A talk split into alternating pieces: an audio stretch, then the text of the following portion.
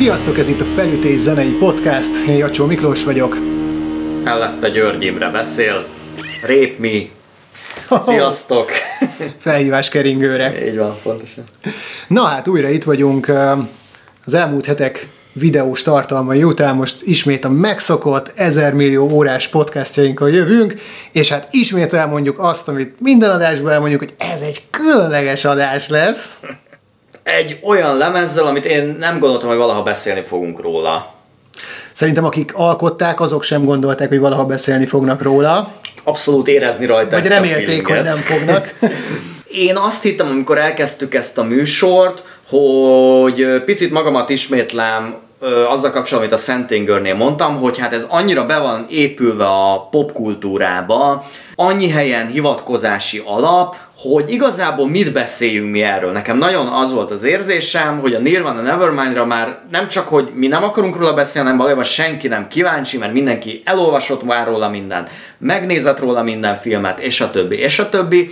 És ahány ember elkezdte kommentelni, hogy, hogy ezt, ezt csinál, csináljunk Nirvana adást, és utána meghallgattam újra ezt a lemezt, megnéztem a videóklippeket, és hát nyilván ez a jó a klasszikusokban, hogy mindig lehet őket újra értelmezni, újra találni valami olyan interpretációt, amit talán mások még nem mondtak el, vagy nem úgy mondtak el, és benned is új érzéseket és gondolatokat teremt, úgyhogy ezért ülünk most itt, hogy beszélgessünk a Nirvana Nevermind című lemezéről.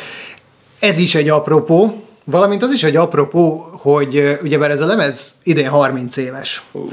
Na most, én mivel nekünk a new metal korszak volt ugye a, a, a fő ilyen kiskamaszkori csapásvonalunk, ugyanakkor van egy bizonyos évszám, amikor mi leginkább még azzal voltunk elfoglalva, hogy, hogy, hogy, hogy nagyokat kakáljunk és együnk és aludjunk körülbelül, de, de talán már gügyögtünk is.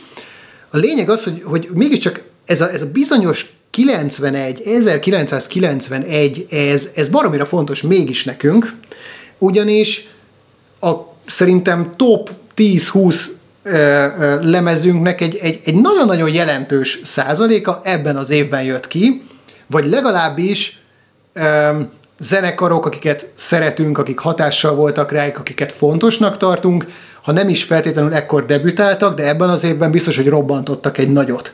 Na most um, éppen ezért arra gondoltunk, és nem véletlenül kezdjük ezt a sort a Nevermind-dal, arra gondoltunk, hogy a következő X műsort, nem mondunk most számokat, ez a mi titkunk, a következő néhány műsorban a hosszú lemezeket kibeszélő podcastok, valamint az egy dal tematikájú adásokban is kizárólag olyan ö, produktumokkal fogunk foglalkozni, amik 1991-ben jelentek meg, tehát most 30 évesek 2021-ben ebben a csodálatos évben ez a mititkunk, ez szerintem a, a kódod arra, hogy mi se tudjuk, hogy hány adás fog ez megélni, de rengeteget lehet belőle alkotni az egészen biztos. Hát felsoroltunk már magunknak azért jó pár lemezt is, dalt is, amik, amik ide kötődnek. Na, nem számoltuk ki, nem adtuk össze, az egészen biztos, hogy nagyon tragikus 30. születésnapot kapott ez, a, ez az évszám zárva az egész világ, nem lehet koncertezni. Jó, tegyük hozzá azért azt is, hogy, hogy ezek tényleg olyan zenekarok és olyan lemezek, amik, amik, amik ebben a bizonyos évszámban megjelentek, amik mindig megkapják a megkapták a tizedik évfordulójukat, a huszadikat, a huszonötödiket, hát most lehet, hogy a harminc egy picit félrement, de az is lehet, hogy most most talán több embernek van ideje meg, meg, megrágni újra, meg, meg elővenni ezeket az albumokat, de például a Nevermind, vagy a Pearl Jam-nek a tenye, vagy a Pantera Vulgar Display, azért ezek a lemezek, tudod, már, már, már mind megkapták a, a remaster verziójukat, a, a, az 5 CD-sre kibővített, a 4 viniles verziójukat, szóval, hogy tudod, ezek, ezek mindig előkerülnek, mindig előbányásznak egy számot, ami abból a studio sessionből van, de még sosem jelent meg, meg, meg egy éppen akkori koncertet, tehát valójában már nem is hiszem, hogy hogy túl sok bőrt le lehetne húzni. Tehát mindig van egy új bőr, mindig van egy új réteg. Hát most a podcast. A... Persze, de nem, tehát tényleg ebből mindenki megtalálja magáét, meg másrészt ahogy mondott, tehát hogy tök mindegy, hogy 19 év telt el, 30 és fél év telt el, akkor is találni kell valami olyan viszonyítási pontot, amivel ezt újra meg lehet ünnepelni, újra ki lehet adni egy diszdobozos csomagolást, meg, meg, meg stb. De hát ez ugyanakkor ö, annak is a fedezete, hogy ami ez mögött van, azok tényleg olyan klasszikusok, és akkora sztárok, akiket egyszerűen nem akarunk elfelejteni. Igen, ugye évről évre mindig valaki bele kamaszodik éppen azokba az éveibe, amikor mondjuk megismerkedik a rockzenével, meg visszanyúl egy picit a klasszikusokhoz, és akkor ugye ilyenkor szoktak előkerülni a srácok valamilyen rockzenekaros pólóban, akkor azért mégiscsak azt látjuk, hogy amikor mi kisgyerekek voltunk, már akkor is járkáltak ezek a srácok mondjuk nirvánás pólóban, és ma is járnak 14 éves fiúk és lányok nirvánás pólóban, még azért rengeteg olyan mondjuk 2000-es évek elejé zenekar van, akik éppen mondjuk, amikor aktuálisak voltak, pár évig nagyon futottak, de ma már nem hiszem, hogy látnám őket egy pólón. Tehát mondjuk most mit tudom én, egy, szerintem ritka, hogy, hogy mai fiatal kamaszok mondjuk um, 41 vagy nem tudom, Puddle of Maddal kezdenék a, a, a rockzenei ismerkedést, viszont egy Nirvanához, egy Metallicahoz, egy Panterához azonnal, azonnal eljut bárki, és, és és megtalálja benne az értéket, a fontosságot. Meg azért is, mert talán ez az utolsó a 20. századi zenekar. Kurt Cobain az egyik utolsó analóg, globális világsztárja a rockzenének, szerintem. Pont azelőtt, hogy, tehát Ugye sok, sokszor szokás mondani bizonyos körökben, ugye 94, amikor ez az illető életét veszti önkezőleg, azzal véget is ér a 90-es évek. Zeneileg egészen biztos, hiszen akik utána jönnek, az valójában már az ezredfordulónak, a millenniumnak a, a váltó generációja. Mm-hmm és, és, és az már egy teljesen más gondolkodásmód, az már belenyúlik az internet korszakba, és annak a világnak a kapuja, amit ma igazából ismerünk, és amiben most élünk. De Kurt Cobain, ő még a, ez az utolsó utolsó harcosa, meg az utolsó szimbóluma ennek a nagy 20. századi zeneiparnak tehát a 90-es évek az egy ilyen 5 éves évtized, a 2000-es évek az egy 15 éves évtized, így csak hogy értsétek. Lehet, így is lehet mondani, pontosan. Van ugye, mint hogy a hosszú 19. század, a történelme vannak ilyen, ilyen termikus technikusok, ez is ilyen, na. Én nem tudom, hogy létezik-e ilyen releváns statisztika arról, hogy ki az a karakter, vagy sztár a 20. században, aki, aki a legnépszerűbb olyan szempontból, hogy a, a, az arcát a legtöbb pószteren, plakáton, pólón, kávés, csészén, stb. bögrén ö, láttad-e? Tehát, hogy, hogy, hogy ki az, akinek a, a brandjét a leginkább használja, és ami úgy ott él a köztudatban, de biztos, hogy a Kurt Cobain az az elsők között van uh-huh. ebből valahol Einstein, Michael Jackson, és még nem tudom kicsoda között. Tehát, hogy... hogy Illusztris társaság. hogy ne. Hát szó, szóval az ő legendája az, az túlnő egy szubkultúrán, ami azt mondom, hogy a, a rock zene kedvelő fiatalok, vagy a 90-es évek tini generáció, meg ennek az ilyen grind szénának a, a fiataljainak az emlékében. Francokat. Ott, ott él a mindennapjainkban. Igen. Azt is megkockáztatnám, hogy így a 90-es évek és 2000-es évek rockzenekarai közül a Nirvana ott van abban a nagyon kevésben, akiknek számai még a rádióban is fennmaradtak a mai napig. Csomó zenekar nagyon-nagyon könnyen kikopott a rádiós hmm. rotációból. A Nirvana, és főleg azért ezzel a Nevermind lemezzel, és, és, és, és, és nyilván a Smells Like Teen Spirit, a Come As You Are-ral, ezekkel képes volt egyfajta ilyen hát kövezzetek meg, de valamiféle popzenekar tisztségében megmaradni. Ez e, egészen biztosan, hogy így van, hogy tegyük hozzá, hogy nem magyar rádiókról beszélünk. de, de az, az tény, hogy mint például azon nagyon meglepődtem egyszer, hogy a Led Zeppelinről olvastam, és akkor szó volt a, a Stairway to Heavenről, mint a legtöbbet rádióban játszott dalról. és akkor meg így néztem így, tudod, így életemben nem hallottam ezt a dalt a rádióban, Nálunk nagyobb országokban valószínűleg rommá játszák ezeket egyébként még sok helyen a mai napig is. Na mindegy, visszatérve a Nirvánára és a boldogabb időkre, mint a mostaniak. Mit szeretünk annyira Kurt Cobainban? Hú, jó kérdés, jó kérdés. Két dolog jut eszembe. Először is, hogy egy fantasztikus dalszerző nyilvánvalóan. Én úgy gondolok, eleve a Nirvana-ra, ugye ez egy trió, ami magába foglalja a világ egyik szerintem legjobb dalszerzőjét, a világ egyik legjobb rockdobosát, és a világ egyik legmagasabb basszusgitárosát. Az utolsó hasonlattal rendkívül egyet tudok érteni.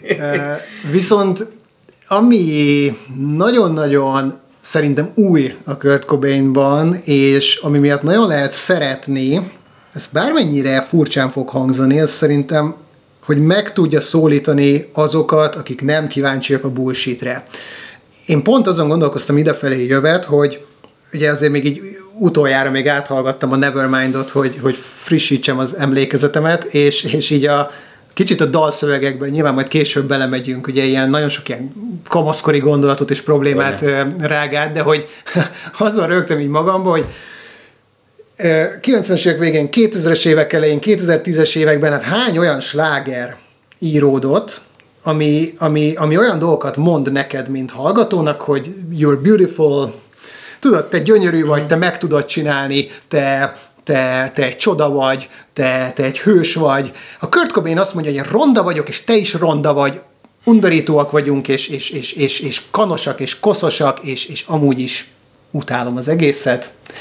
És nem azt mondom, hogy az előző uh, emlegetett gondolatoknak ne lenne helye, hanem, hanem azt gondolom, hogy igenis van egy réteg, és ezt el kell fogadni, aki erre nem kíváncsi, a marra meg igen. Teljesen igazat adott neked, és ez szerintem vonja magával azt a gondolatot is, bár ezzel ellen lehet lázadozni, és akár komment formájában is meghazudtolni, de én mégis valahogy úgy gondolom, hogy a Amerika a grunge találta ki magának a punk zenéjét. Mert a punk zene azért az egy ilyen baromira angol dolog a borza, Angliának a borzalmas gazdasági helyzetéből ö, ö, kiábrándult proletár fiataloknak a reménytelensége szülte. És Amerikában inkább a, a külcsiny ö, eszkalálódik ebből a 80-as években. Persze tudom, hogy van a hardcore zene, vannak ilyen nagyon underground mozgalmak, de amit a mainstreamben látsz, a rock zenében, az, az igazából a punknak csak a külsősége Amerikában. És amikor megjelenik ez a grunge, ez az igazából ilyen népmesei figurával, aki a szegények jegyeit viseli magán, ugye a kockásing, meg ezek a ki, hát ez egy, az egy munkás szerkó, ugye, a favágóknak a tipikus uh, outfitje.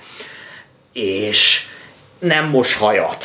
Ö, és most már 30 év távlatában azon már látjuk, hogy ez egy ugyanolyan pózer csávó volt egyébként, mint, mint mondjuk a, a, az ellenlábasai, Axel Rozostól, meg mindenféle tupír hajas, nem tudom, pózkirályjal egy, együttvéve, de, de, de mégiscsak benne volt valami olyan, ami igaz, ami, ami ellen tüntetett, és tényleg ez valahol ez, a, ez, a, ez, a, ez az ilyen gagyi külsőségek, a, a gazdagságnak, a konformizmusnak az ilyen, ilyen, ilyen külső és belső jegyei. Tehát ugy, ugy, ugyanannyira megvoltak a saját pózai, de mégis, mégis a, valahogy a népnyelvén tudott mindig szólni. Ugye Kurt Cobainről néhány évvel ezelőtt kijött egy, egy dokumentumfilm, ami Hát mondanám, hogy valamilyen szinten csak erős idegzetűeknek, hmm. vagy olyanoknak ajánlott, akik, akik tényleg érdeklődnek a témában, mert, mert, mert, mert azért azt nézegetni, ahogy a két szerencsétlen heroinista próbál nevelni egy csecsemőt, az azért egy nagyon-nagyon szomorú kép, de legalább rálátunk erre az egészre. Mindegy. Ebben mond egy olyan mondatot a Kurt Cobain, ha jól emlékszem, hogy hogy amit ő igazán gyűlöl az emberekben, az az apátia. Mm. És már amikor ezt hallottam, és, és amikor ezt ott, ott láttam ebben a filmben, ak- akkor is erre gondoltam, de most már extrán ebből az elmúlt ilyen másfél évből, hogy te jó ég, ez a csávó örüljön, hogy nem élte meg azt, ami ma van. Tehát, hogy ez a csávó ezt mondta, és nem tudott ezzel a világgal kibékülni, és ebben a világban élni, még az internet és a mobiltelefon kora előtt. Érted? Az igazi celebség előtt. Hogy még az MTV korszakból is kilábalt. ugye ez a film, amiről beszélt, ez a Montage of Hack, nem egy nagyon jó film szerintem, túl van húzva, a narratívája az nagyon töredékes, tehát például aki nem hardcore a fan, az nagyon sokszor nem fogja érteni, hogy pontosan most kinyilatkozik, hol járunk a történetben, tehát történetvezetés szempontjából béna. Az animáció az túl van tolva benne. De tényleg ami miatt aranya tér, hát az a nagyon sok home videó, ami hát e, igazából szerintem az ilyen kelet-magyarországi zsákfaluk esztétikájával, amik általában a napi szaron szoktak landolni, szóval azokkal vetekszik. Tehát nyilván mindenkinek megfordult a fejében a 90-es években, mint hogy megfordul a mai nap is, hogy vajon egy rockstar mivel tölti a napjait, hogy néz ki, mit csinál színfokat. Nyilvánvalóan ezer millió féle teóriát tudsz gyártani magadnak, még mindenki tud, a legvadabbakig, na ezt nem gondolnád. Tehát hogy ez az, ami az utoljára az eszedbe jutna, hogy valójában úgy élnek és, és viselkednek, mint ahogy valójában egy Borsod megyei panelban is lehetne. Hogy úgy szétütve olyan párbeszédek hangzanak el, úgy néznek ki, tehát rájuk nézel, és, és, és, és eszedbe nem jutnád, hogy ez a csávó egy globális világsztár éppen abban a pillanatban. Igen, igen, igen. Ö, nagyon felkavaró ebből a szempontból az a videó. Ugyanakkor, és itt jön a pózerség, hogy, hogy mégiscsak az van, hogy ezt a palit folyamatosan kamerázták, és hogy folyamatosan otthon is kamerázta őket valaki. Mégiscsak azon, hogy ez valahol az, valahol az Instagram sztárságnak az elődje. Uh-huh. Mégiscsak azon, hogy ezt a mai napon akár tölthetnék föl az Instára is. Különben nem akarták volna megörökíteni, hogy ők ennyire durvák és, és, és, és ennyire brutálak. És ezt a Kurt és Courtney jelenséget ezt szerintem nem lehet megérteni a Sid és Nancy nélkül. A Sid és Nancy-t meg nem lehet megérteni a Bonnie és Clyde nélkül. Mert valójában ez a póz, meg ez a kapcsolat, ami bennük vannak, azt hiszem nagyon a külvilágnak szólt. Nagyon annak, hogy mi mennyire vadak vagyunk. Nagyon annak, hogy mi mennyire polgárpukkasztóak vagyunk. Hogyha utána nézzünk így az önéletrajz, vagy az életrajzoknak, nagyon kiviláglik az, hogy, hogy azért a kört ebben ő, tettestársára talált a Courtneyban. Hogy, hogy ennyire vadak és menők, kúlok tudjanak lenni a, a maguk mocskában. Figyelj, ennek egyfajta ékes bizonyítéka például az, hogy ha belegondolunk, nem az történt, hogy mondjuk ő nem megy el az MTV díjátadóra, meg a különböző gálákra, ja. és helyette otthon ül, és, és nem tudom, gitározgat, meg herkázik, hanem inkább elmegy, és ott csinál valami botrányt. Igen, tehát na jó, elmegyek, és akkor inkább úgy viselkedek, na jó, megcsinálom. Na jó, fölhívom az MTV-t, hogy játszom még kétszázszor repeatbe a dalt, mert nem játszák eleget. Ugye ez egy tipikus híres anekdota róla, ami nem is anekdota, mert igaz. Tehát, hogy, hogy, hogy, hogy neki az volt a póza, hogy félváról mindent. Úgy teszek, mintha leszarnám. Úgy teszek, mintha most is az utcán élnék. De hát azért valójában ennek van egy olyan fedezete, hogy ez az életem, és megteszek mindent a művészetemért. Annyi, hogy a Courtney az gátlástalan volt. A kört pedig tényleg megtört ebben, és meghasonult. Valószínűleg. Hogy, hogy, hogy, nek, hogy valójában szerintem ő is fölismerte a saját hamisságát. Hmm valahol ez is törhette meg, hogy, hogy hova fut ez az egész, milyen meddig hazudok magamnak, valahogy ezekből a naplójegyzetekből, amiket ilyen nagyon ilyen József Attilaiak, milyen szabad ötletek jegyzéke, csak neki az egész életműve ilyen. szóval szóval ezek valahol így ezt, ezt, ezt támasztják alá. Nagyon, nagyon nyomasztó, hát ez, ez rossz szó, és mindenki azt használja rá reménytelen ez a faszi. Uh-huh. Reménytelen, és ahogy mondtad, igazából mi, mi lenne a Kurt Cobain? Vagy mi, mire lett volna jó, hogyha még él 50 évet? Mert valaki behódol.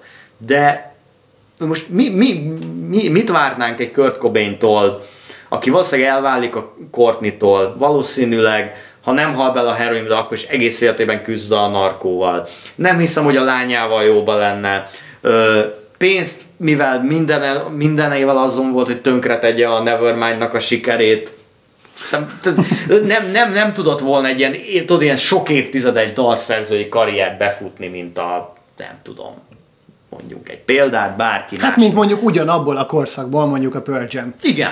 Tehát, Igen. hogy azért, hogyha ők ma föllépnek, akkor eljátszák a koncerten az Even Flow-t, ami ah. megjelent 91-ben, el nem tudnám képzelni, hogy ma felmegy a színpadra az éppen aktuális lemezét bemutató Kurt Cobain, és eljátsza a Smells Like Teen Spirit. Mert már akkor is a töket tele volt vele. mi, Smells, mi smells Like Old Spirit lenne. Jó. Hát ö, Na, olyanok voltunk, igen, olyanok voltunk, mint, a, mint az ilyen nagyon jó e, dokumentumfilmek, hogy tudod, egy picit így el, elmentünk a jövőbe, Na de most akkor térjünk vissza egészen vu- vu- vu- vu- vu- a gyerekkorig. Végig nyomja le ilyen kísérő zongora zenét, meg ilyen szívdobogás, meg mit tudom én. Nem azt mondom csinálni, hogy most így tudod, így visszatekercselem az egész beszélgetésünket.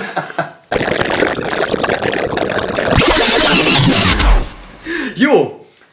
Aberdeen, nagyon érdekes kis, hát, ma ezt úgy mondanánk itthon, hogy nagy község szerintem.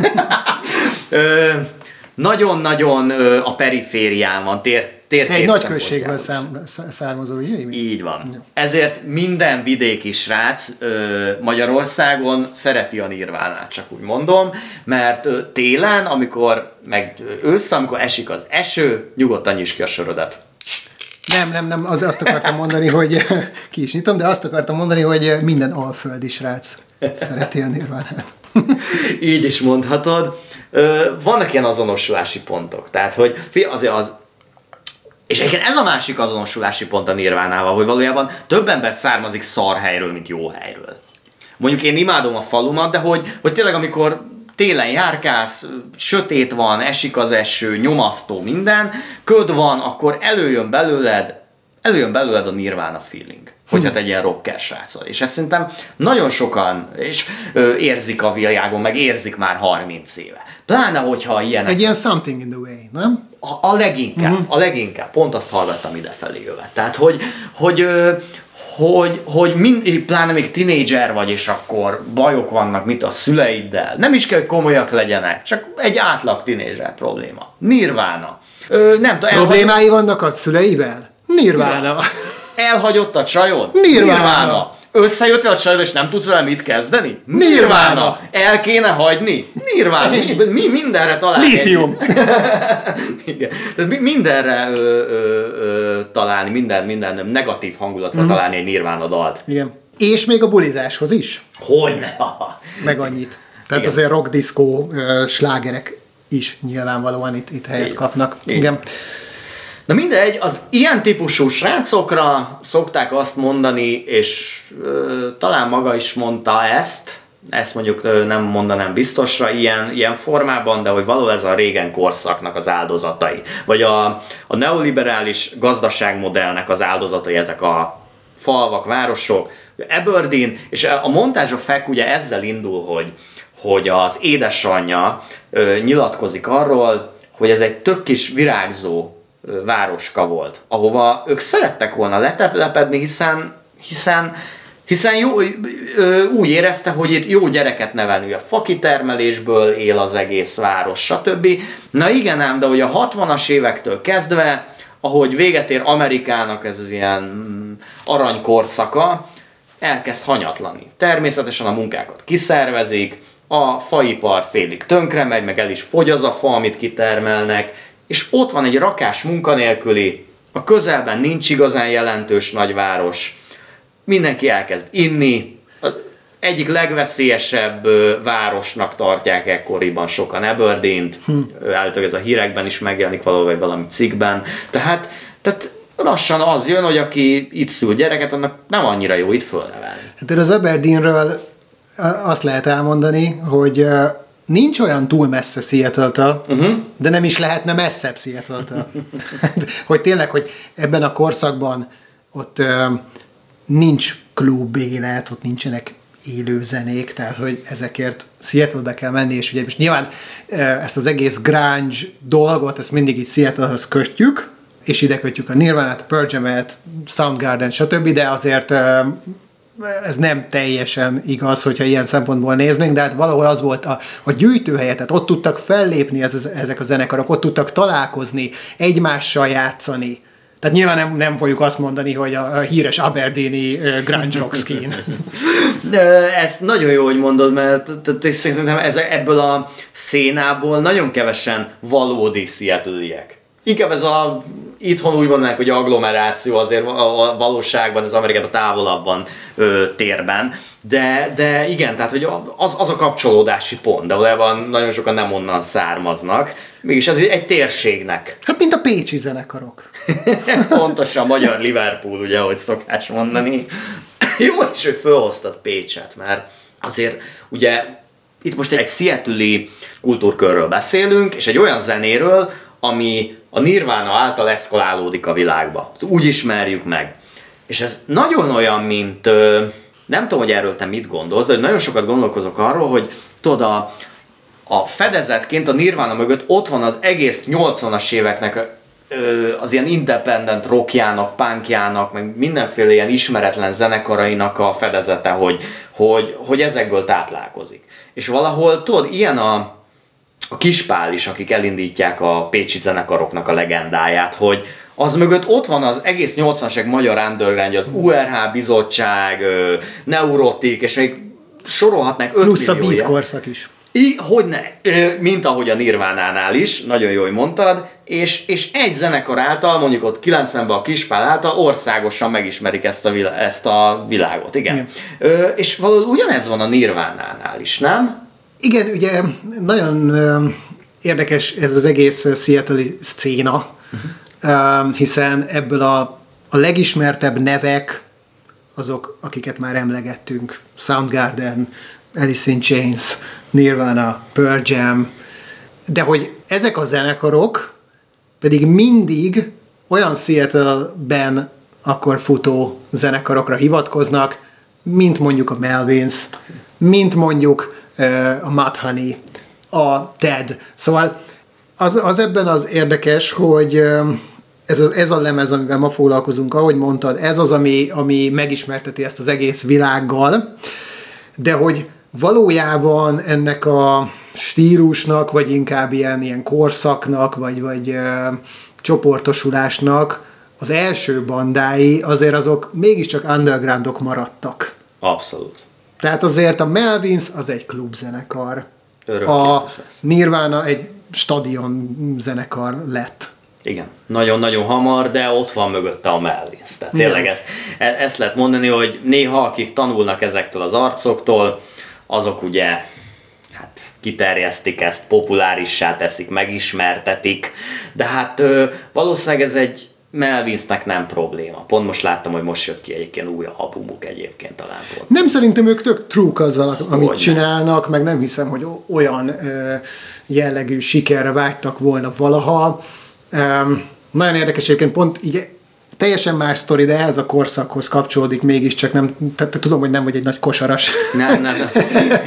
és néha fárasztalak ezekkel a dolgaimmal, de, de, de van egy sorozat, ugye ez a Last Dance című sorozat, ami a Michael Jordanről szól, illetve hát a Bullsról és arról a 90-es évek elejé, közepei dolgokról, mindegy, és, és Ugye ott, ott látszik, hogy egy sportoló mekkora kvázi rockstar, hogy, hogy tényleg amikor kilép az öltözőből, abban a pillanatban ráugranak a fotósok, a rajongók, a mindenki szét akarja szedni, és, és, és, és ő is azt mondja, pedig ő ugye effektíve egy sportoló, aki azért valamiféle egészséges életmódot követ, edzés, a többi, és azért ez nyilván nagyon-nagyon távol van egy Kurt Cobain-től, hogy, hogy persze sokan azt mondják, hogy egy napra szeretnének Michael Jordanek lenni, de ki nem bírnák egy napig sem. Ehhez egyfajta személyiségtípus kell, és egyébként nagyon erős személyiségek érlik ezt túl. Tehát magyarán pont az ellentetjei, mint a Kurt Cobain. Akiről azért most már, hogyha az életrajzát elkezdtük egy picit piszkálni, ugye hát valójában egy Donald Cobain nevű autószerelőnek a fia, ott Aberdeenben, és hát a nagy törés, ami ugye hát katalizálja az ő valószínűleg születésétől fogva a háttérben megbújó mentális problémáit, az, az a szüleinek a vállása. Ami hát akkor baromira nem divat még Amerikában se, ugye a 70-es éveknek az elején járhatunk ekkor, vagy közepén, de hát elválnak. És sajnos a Vendi, az édesanyja, Hát tipikusan az a lány, aki ugye vidéki, nagyon-nagyon hiányzott neki az, hogy kitombolja magát, és, és hogy a tinédzser éveit úgy igazán megélje. Szóval már két gyerekkel a nyakában akarja ezeket a, az élményeket megtapasztalni. Az apja pedig lakókocsizik, majd pedig mindennel azon van, hogy új családot teremtsen magának. Hát Cobain pedig elveszíti szerintem azt a biztonságot, ami egy magafajta labilis és érz, érzékeny kisfiúnak kell. És, és ez olyan dolgokat indít el benne, amik hát egy ö, borzalmasan vad tinédzser korhoz vezetnek. Ha hihetünk a montázsofeknek, meg hihetünk a, a könyveknek, akkor tényleg az van, hogy ezt a srácot senki nem bírja sokáig elviselni a családban. És tényleg az van, hogy ugye, hogy, hogy, hogy, hogy hónapokig néha félig az utcán lakik, egyik helyről vándorol máshova, és ebből egy kiút van valójában az, hogy, hogy, hogy, hogy, hogy, hogy megtalálja a művészeteket és a zenéket. Egyrészt ügyes képzőművész, mm. legalábbis abban az irányba szerintem is nyithatott volna. Ö, más, másik irányból pedig fölfedezi magának ugye a Melvins-t, ugye ez a Buzz Osborne, hogyha az, jól az, mondom, tehát ugye nagyon-nagyon jó barátja lesz, és ilyen mentora. Hát tulajdonképpen Kurt Cobain az a Melvinsnek ródol. Uh-huh. Illetve az nagyon fontos ezt, ezt a dolgot megjegyezni, mert ezzel az egész Seattle szénával kapcsolatban ez egy, ez egy izgalmas téma, hogy ők az éppen dúló hajmetálnak, glamrocknak, sokrocknak, az ilyen jellegű dolgoknak ugye ellen akarnak menni.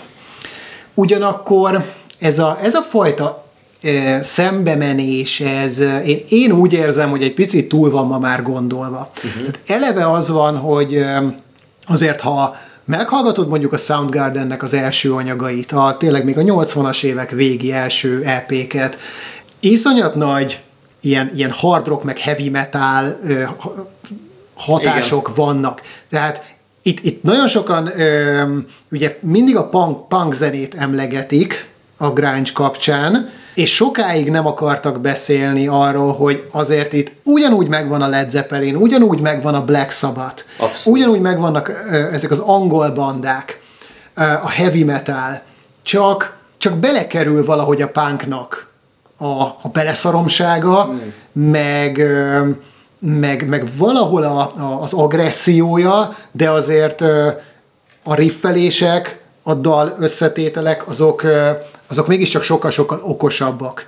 Tehát azért sokkal komolyabb ritmusképletek vannak. Egy Soundgarden azért kifejezetten izgalmas ritmusképletekkel és, és, és különleges hangnemekkel és, és kisé már ilyen diszonáns dolgokkal operál mondjuk a riffelésben, a Chris Cornell hangját uh-huh. így, így utólag, amikor már nyilván hallottuk őt Led Zeppelin énekelni, meg a későbbi dolgait, azért sokkal közelebb teszem Robert Planthez, mint mondjuk egy, nem tudom, Clashhez.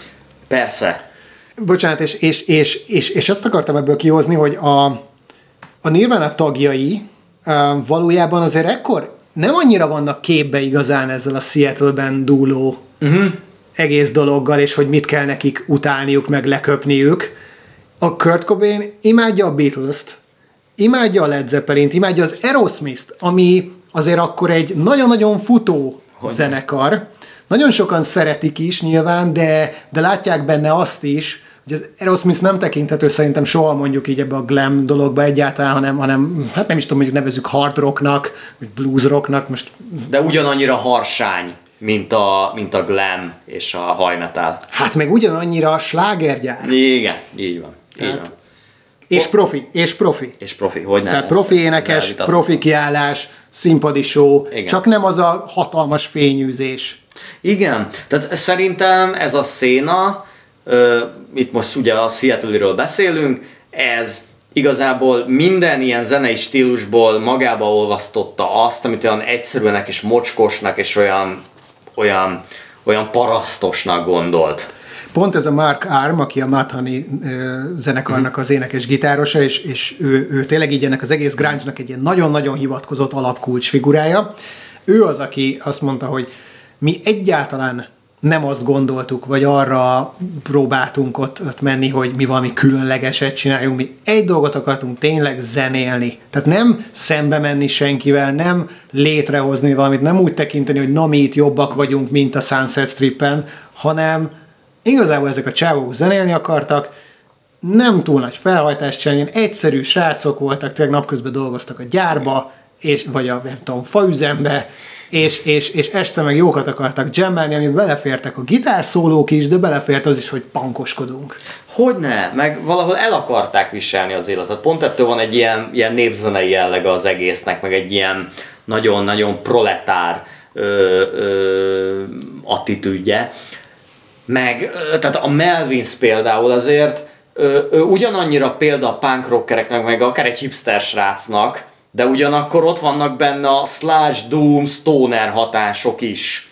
Ö, és az a műfaj ugyanannyira alapnak tekinti a Melvis. Tehát olyan dolgok keverednek, amik egy, egyébként ö, más zenei környezetben elképzelni sem tudnám. Azt szeretem, hogy bármelyik stílus ezek közül, amelyik éppen utálja a másikat, az is valójában visszavezeti a saját zenéjét mondjuk a Black Sabbathhoz, meg a Beatleshöz. Persze. De közben, de közben annyira elkanyarodtunk egymástól, hogy már utáljuk egymást. De a, de a gyökereknek ugyanazokat tekintik. Így van, így van. Nos, hát szerintem a Kurt Cobainnak a tinédzserkori kálváriáját azért nem akarjuk fölmondani egyik életrajzi könyvből sem, de lényeg a lényeg, hogy kizsarolja magának, hogy kapjon hangszert, amikor nagybácsiknál lakik, akkor annak egy haverja elkezdő tanítani ugye, gitározni, és végül is az ilyen első próbálkozások után ugye összetalálkozik, ahogy mondtad, a történelem egyik legmagasabb basszusgitárosával, ugye Chris Novoselikkel, Novoselic-sel. Novoselic, képzeld el, hát ő, ő, neki a szülei mm. horvátok. Uh-huh. Uh, és tudod, hol született egyébként? Campton? Campton, az ah, Straight out of Campton. Egyik tehát, legendás helyről ment a másikra. Tehát, hogyha, hogyha Chris Novoselic gyerekkorában nem költözik el Camptonben, akkor igazából lehet, hogy az NWA tagja lett volna, Na, vagy már halott ember. Szerintem utóbbi. Mind, nem tudom, hogy egy horvát hogyan tudna beilleszkedni egy... Straight out of Croatia. ja, igen.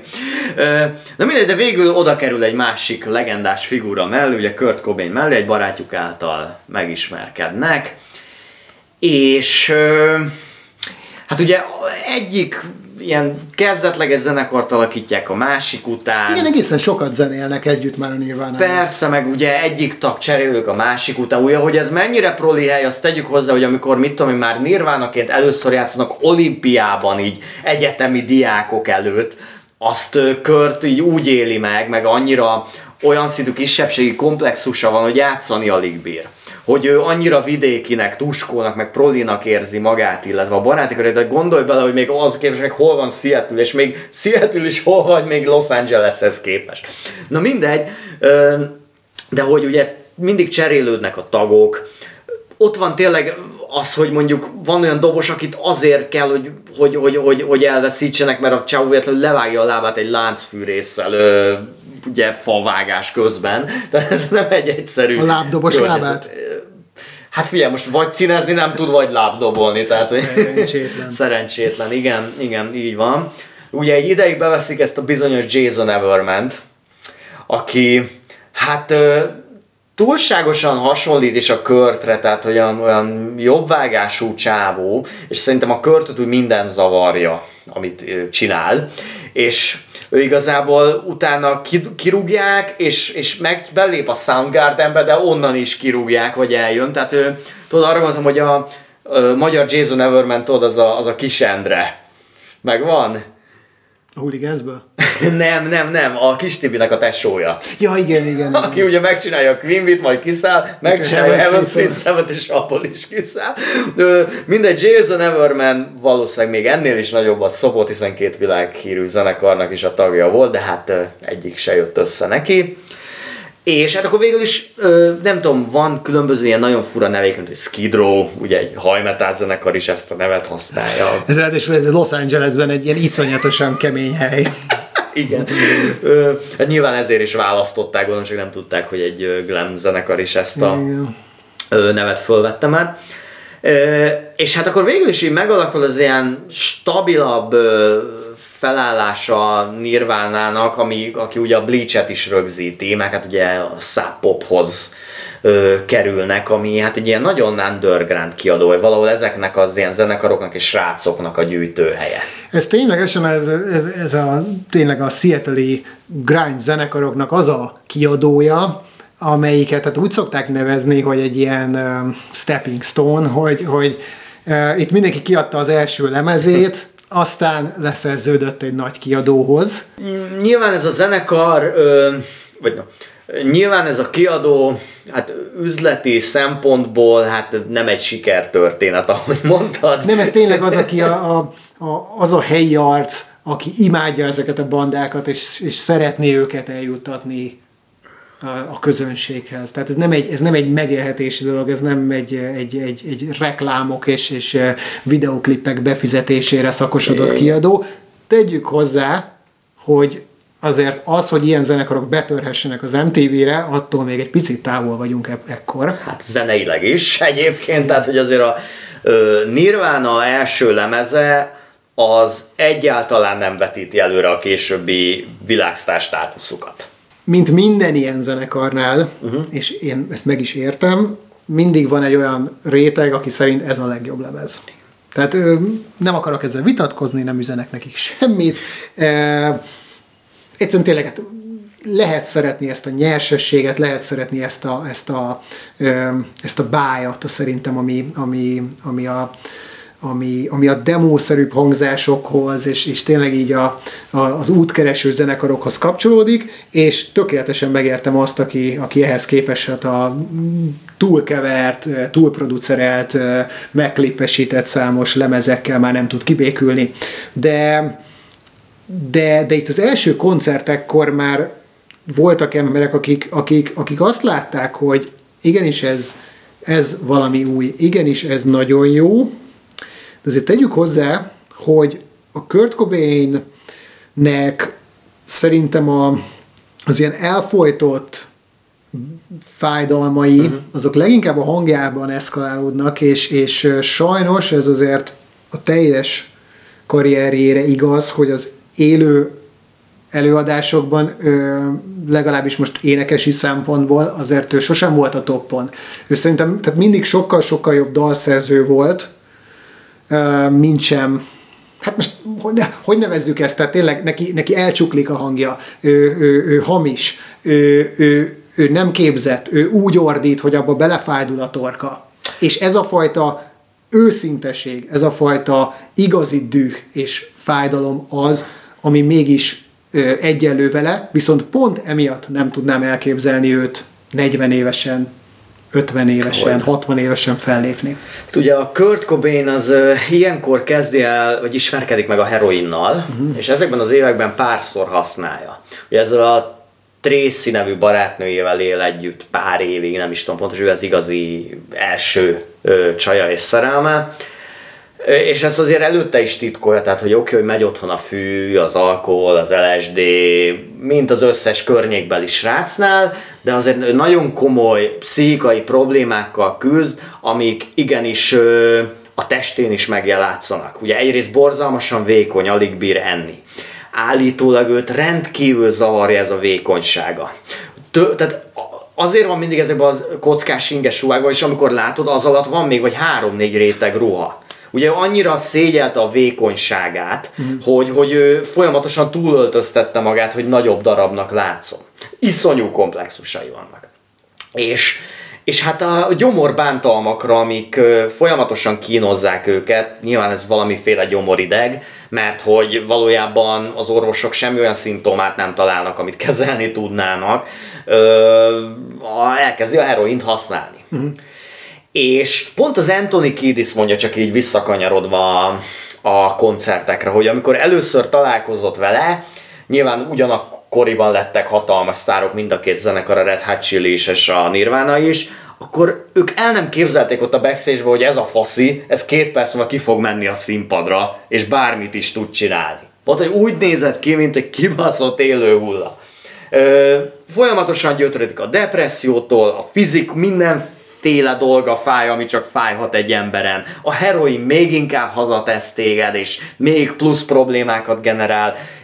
Így igazából épp csoda, hogy tudott élő koncerteket csinálni.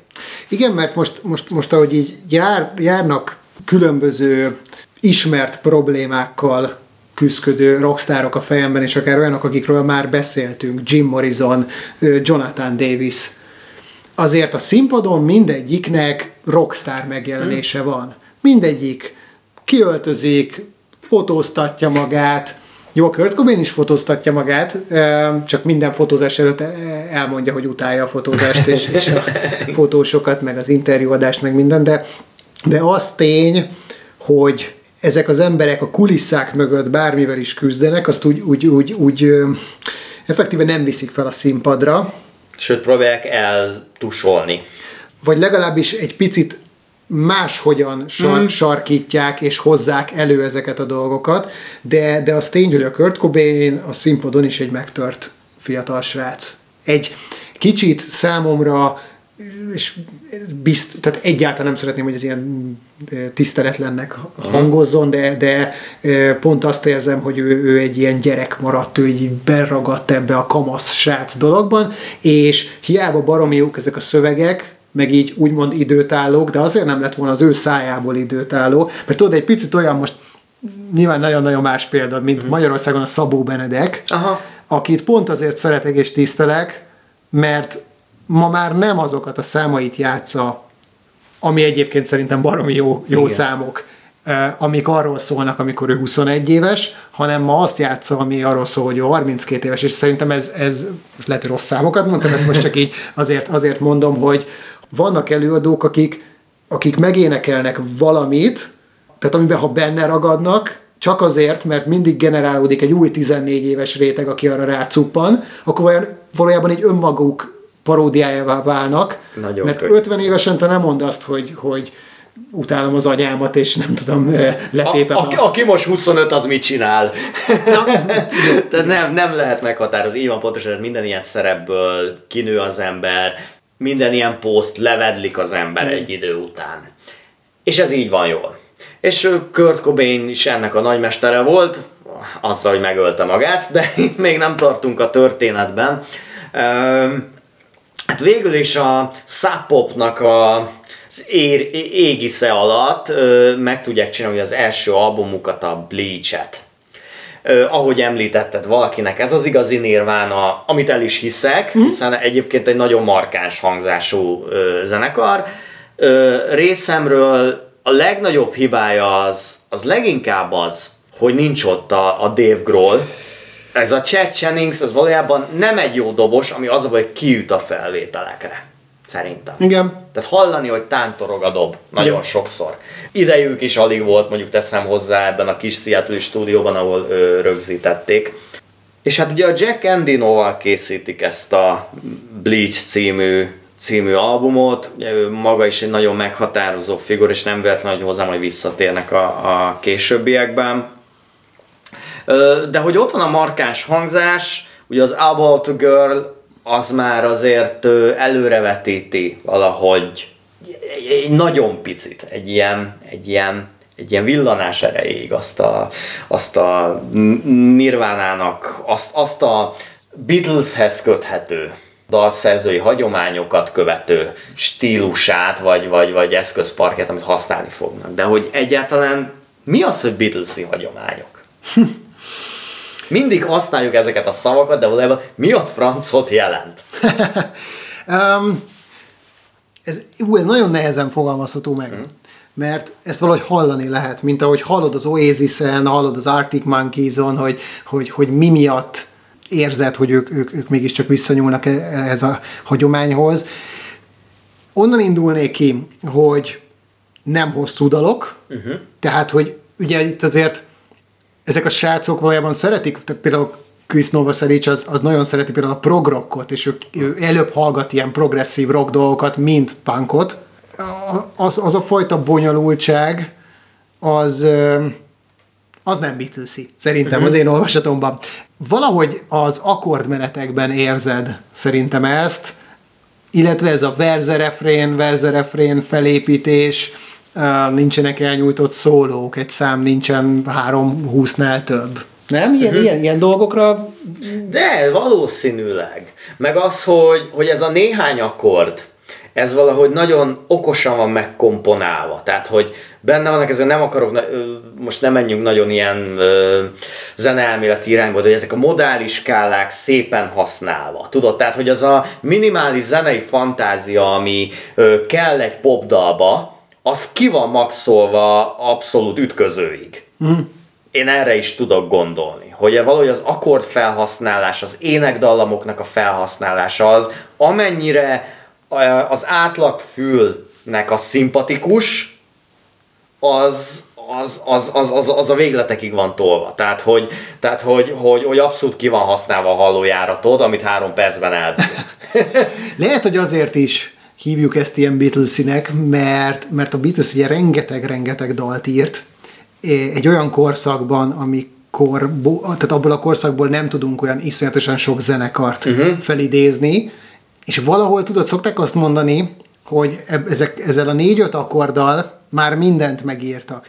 Tehát hány ilyen, ilyen YouTube-os arc van, aki, aki megmutatja, hogy fogok négy akkordot, mm. és el tudok rá, rá játszani 50 olyan számot, amit ismersz. és akkor tényleg a Beatles-től az Ed Sheeranig Igen. Így, így, így át lehet venni ezeket a dolgokat.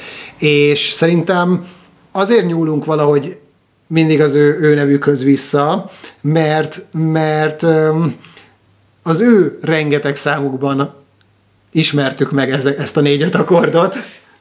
Persze nekik is voltak uh-huh. nyilvánvalóan előzményeik, Elvis, meg, meg, meg blues dolgok.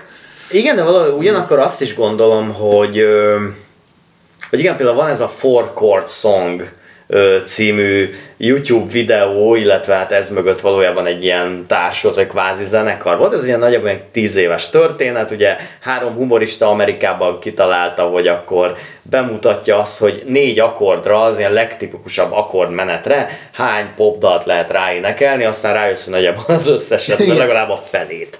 De mégiscsak, és majd a Smells Like Teen Spiritról azért beszélünk bővebben, de az a négy akkord, az sosincs egymás mellett.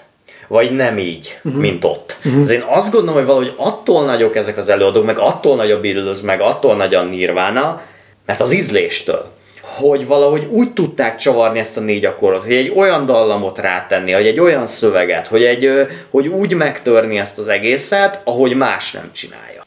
Nagyon degradálóan hangzik ez, ez, ez sokaknak, hogy, hogy ez a bizonyos ilyen tábortűzi uh-huh. dalok, és mindig a nem tudom, a, egy Muszti Dobai könyv jut az ember eszébe, ami tök jó dalokat és tök jó akkordmeneteket tartalmaz, de, de, de ami még erről az egész ilyen Beatlesi hagyományok, és egyébként a Nirvana hagyományáról is eszembe jut, az az, hogy ezek olyan dalok, amiket amikor te megveszel egy olcsó akusztikus gitárt, és arra készülsz, hogy nyáron a táborba énekelünk, uh-huh akkor könnyen megtanulod ezeket a dalokat, sőt, könnyen egészen sokat meg tudsz tanulni. Míg, míg tudod, hogyha most tényleg gitározni akarsz, akkor az elég hamar eljutsz oda, hogy egy, egy, egy, egy mit tudom, Metallica riffet kezdesz el tanulni, vagy egy szólót, ez nagyon király, uh-huh. de azt valójában senki nem szeretné hallgatni a tábortűz mellett, hogy te a Fade to Blacknek próbálod a szólóját eljátszani, ellenben, hogyha annál egy sokkal-sokkal egyszerűbb dolgot, a pollit elkezded játszani, akkor mindenki kurvára örülni fog, mert elkezdenek rá tankcsapdát énekelni. Pont azt akkor lehet énekelni, hogy ez csak egy egyszerű dal, na mindegy. Vagy a merátatját. Kört halott? Kört halott? Mikrofonnak nézte a vadászpuskát. Az is marad. Tehát azért... Elkanyarodtunk, azt sem tudom már miről beszélünk. Nagy, nagyon nehéz ezután bármit is mondani. De én tudom, hogy miről volt szó, tehát azért a Bleach-en mégiscsak eljutnak oda, hogy turnézni mehetnek. Igen. Nem csak Amerikán belül, hát bassza meg egészen Budapesti jutnak. Budapest! És Petőfi csarnok, ami két dolog miatt ugye, nem, nagyon sok miatt ö, ismeretes. Egyrészt nem volt rá kíváncsi a kutya se.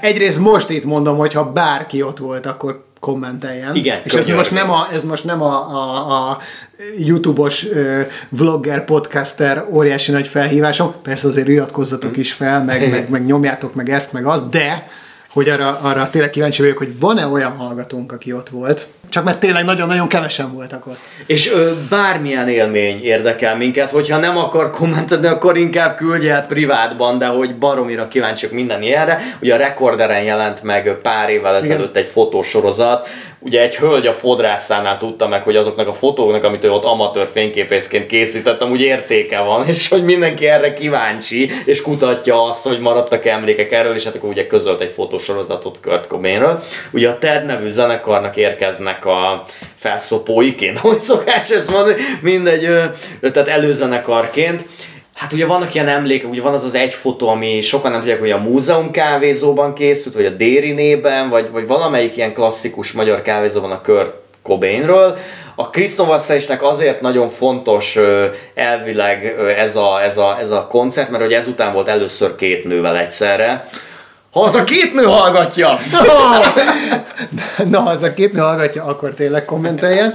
Um, azt hittem, hogy valami olyanról lesz szó, hogy innen le, lekocsikázott Horvátországba. Egyébként ezen is elgondolkozom, hogy ez egészen közel volt az ős hazáig, Igen. bár nem tudom, hogy utána tovább folytatódott-e a turni abba az irányba, tehát ennyire nem néztem utána, szóval az is lehet, hogy akár lementek Horvátországba, bár nem hiszem, mert, mert ez egy nagyon... Horvátba. Ez egy nagyon szar időszak volt ott nagyon a balkáni háborúk, stb. Tehát, hogy ö, ö, nem hinném, hogy nagyon arra felé ö, kocsikáztak vagy repülgettek, na mindegy, de visszatérve, tehát hatalmas, tur, hatalmas és sikertelen turnéjuk van, és hát azt ugye sokan mondják, hogy Kurt Cobain nem jól kezelte a konfliktusokat, nagyon sokszor egy ilyen passzív-agresszív, passzívot mit rögsz.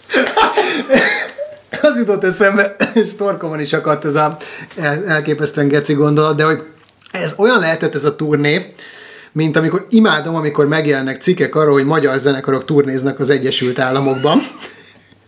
De hogy ez, ez mindig fantasztikusan hangzik, de ez körülbelül olyan. Biztos. Tehát, és, és tovább lépek ezen a gondolatomon. Én nem, mert most így hirtelen ö, fejembe ütötted a szöget, vagy hogy szokás ezt mondani.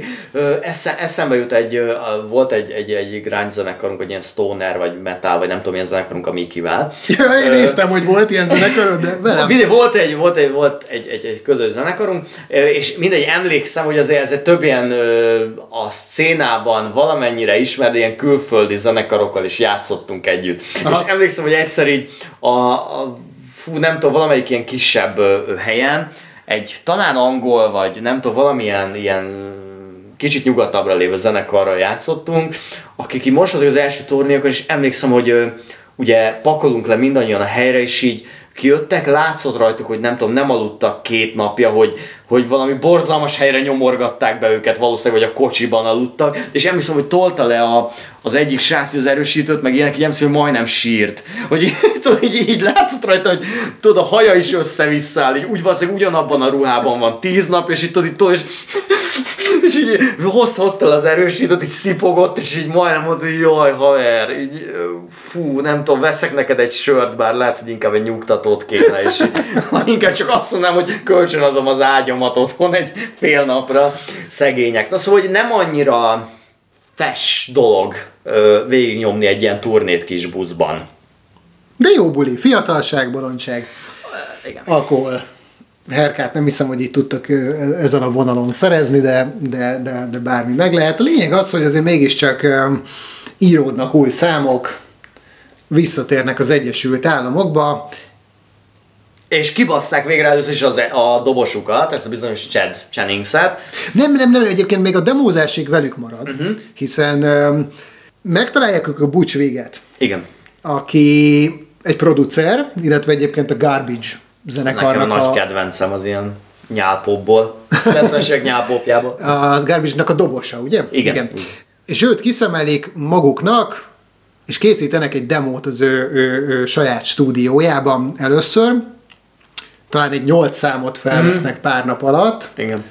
És, és akkor ezen a ponton azt hiszem, hogy ez a terv, hogy ez a második lemez, uh, Sheep néven, uh-huh. tehát bárány, uh-huh névem, ami így a Bleachre azért így, így, így nyilván rímelt volna. Azonban, hát alakulgatnak a dolgok, ezen a ponton valószínűleg ők is felismerik tényleg már Igen. azt, hogy, hogy, hogy, hogy a dobosuk azért nem a zenekar legerősebb és nem is legmagasabb láncszeme. Úgyhogy hát szerencsére megtalálnak egy srácot, egy bizonyos, meg hogy is hívják, Dave Gehen? Vagy egy bizonyos Dave Grohl-t, aki nyilván ma a világ egyik legnagyobb rockstárja. Igen. Na róla külön órákat lehetne beszélni, és nyilván a zenekaráról is, lemezeiről, dalairól, bár, bár megvan erről a véleményünk, de egyébként szeretjük. Nekem, nekem viszont mindig az a elsődleges véleményem, ő a világ egyik legjobb punk rock dobosa. Persze. Mert nem is csak punk rock, hanem egyszerűen rock. Igen, rock dobosa. igen. Tehát, hogy ilyen stenkel senki nem bír játszani. És az a durva, hogy tudod így néha YouTube-ra fölnyom ilyen videókat, ahogy Hmm. így dobolgat, meg néha elmegy ide-oda dobolni, és ez a dinamika, ez semmit nem változott az elmúlt 30 évben. Sőt, Még ö, jobb. Nekem, nekem életem egyik legnagyobb koncertélménye az az, az, az amikor Németországban megnéztük a, a Damn Crooked Vultures nevű ilyen szupergrupot, amit hát nem is feltétlenül így a, a dalai miatt szeret az ember, mert maguk a számok azok olyan kicsit Queens of the Stone Age-esek, de, de, de persze úgy, úgy mindenkit bele lehet ebbe beszélni, aki részt vett ebbe a projektbe. Ugye itt a Josh Homme, a, a Queens of the Stone Age énekes gitárosa, Dave Grohl dobol, John Paul Jones a Led Zeppelin basszusgitárosa játszik, és ráadásul a turnén a, az Ellen Johannes nevű ilyen nagyon-nagyon csak underground körökbe ismert, de általam nagyon-nagyon imádott gitáros játszott velük. Hát az, az beszarás volt. Tehát az tényleg az volt, hogy, hogy eleve végre látni valakit a, a, a- Led Zeppelinből. Bár akkor tehát láttam egyszer a Robert Plantet is, de, de, de nyilván az ember tudatában van annak, hogy sosem fog Led Zeppelin koncertet Hogy- látni. Látni a John Paul Jones-t. Akkor nagyon örültem a Josh Homme-nak is, mert, mert, mert, mert szeretem, de, de az, hogy a Dave Grohl-t végre dobolni látni, meg akkor azt hiszem, hogy először láttam őt, hát az fantasztikus élmény volt, szóval tényleg szerintem ő a világ egyik legjobb dobosa Így van.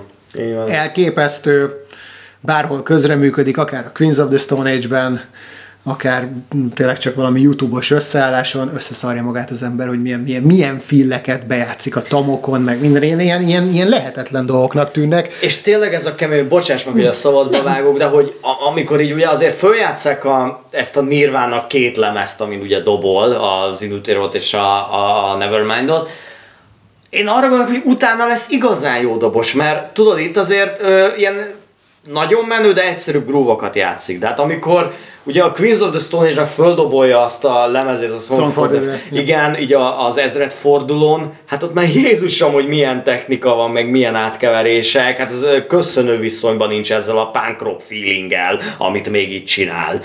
Hát ez el, elképesztő, hogy egy ilyen kajak ilyen progresszív irányba kezd elmenni a csávó, és persze ugyanazzal a stenkel, amit a Nirvánában csinál. Ráadásul a Dave Grohlról azt lehet tudni, hogy ő nem járt dobtanárhoz, mm. meg nem vett leckéket, hanem ő, ő iszonyatosan nagy Rush fan volt, uh-huh.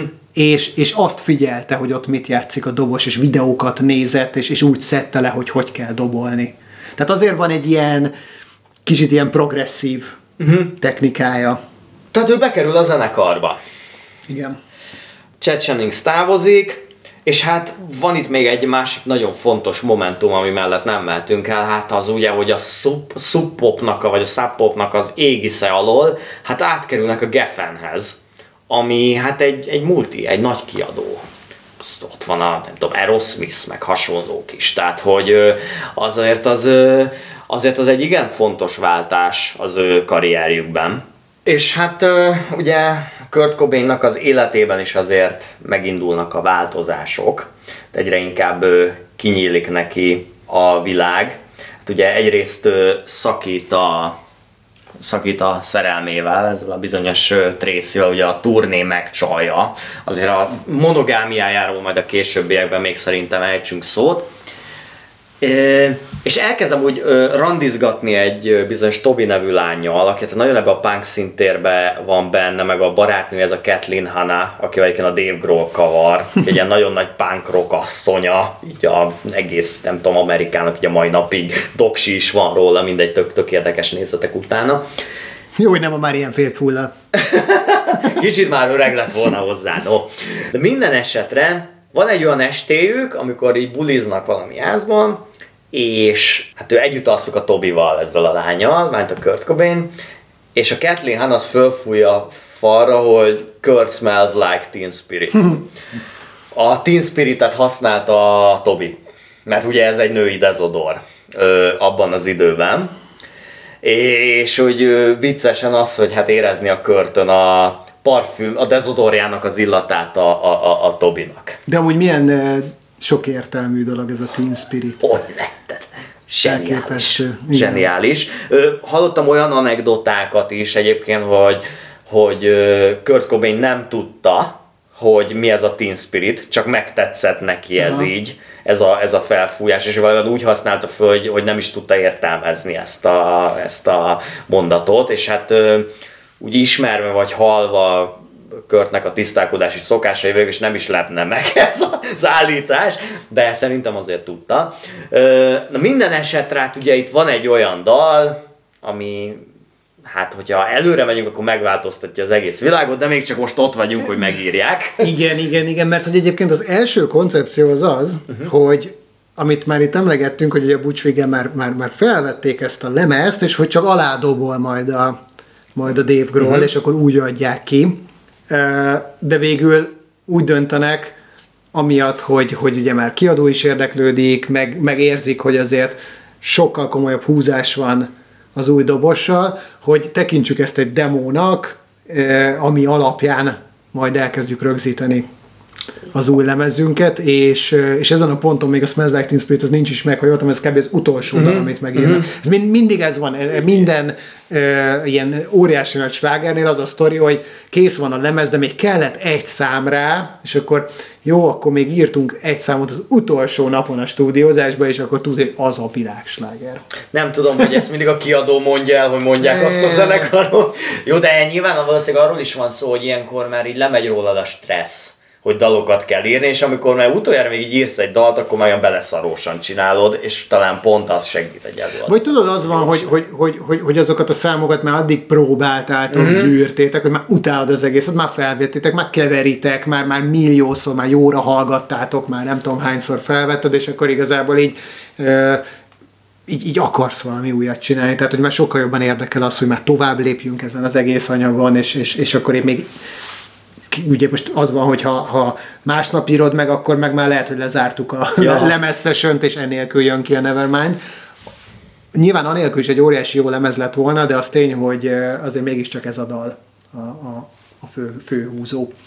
Itt egyébként megint az történik, hogy hogy ugye felkeresik a Butch Vig-et, hogy Igen. azért mégiscsak folytassák vele, bár én úgy tudom, hogy a Kurt Cobain azért annyira nem csipázta ezt a karaktert.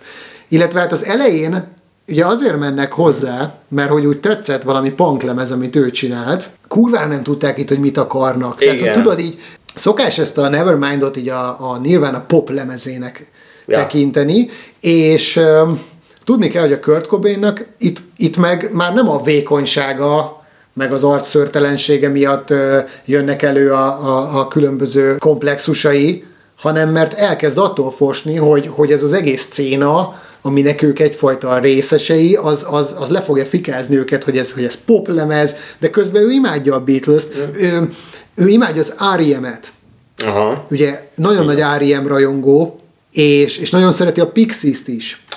És, és ezeknek az ilyen alternatív rockzenekaroknak valamiféle érzete megjelenik a, a, a Nevermind-on, Ehm, és, és azt a fajta ilyen, ilyen, ilyen nagyon-nagyon túltorzított mond, most akkor mit nevezzük ezt a grunge-nak, ezt a nagyon Igen. crunchy hangzást ö, dolog egy picit háttérbe szorul, vagy valahogy keveredik ezzel, de hogy, de hogy neki meg itt szabályosan emiatt vannak komplexusai. Hogy ne, tehát ő azért ő nagyon figyel arra, hogy ki mit mond róla.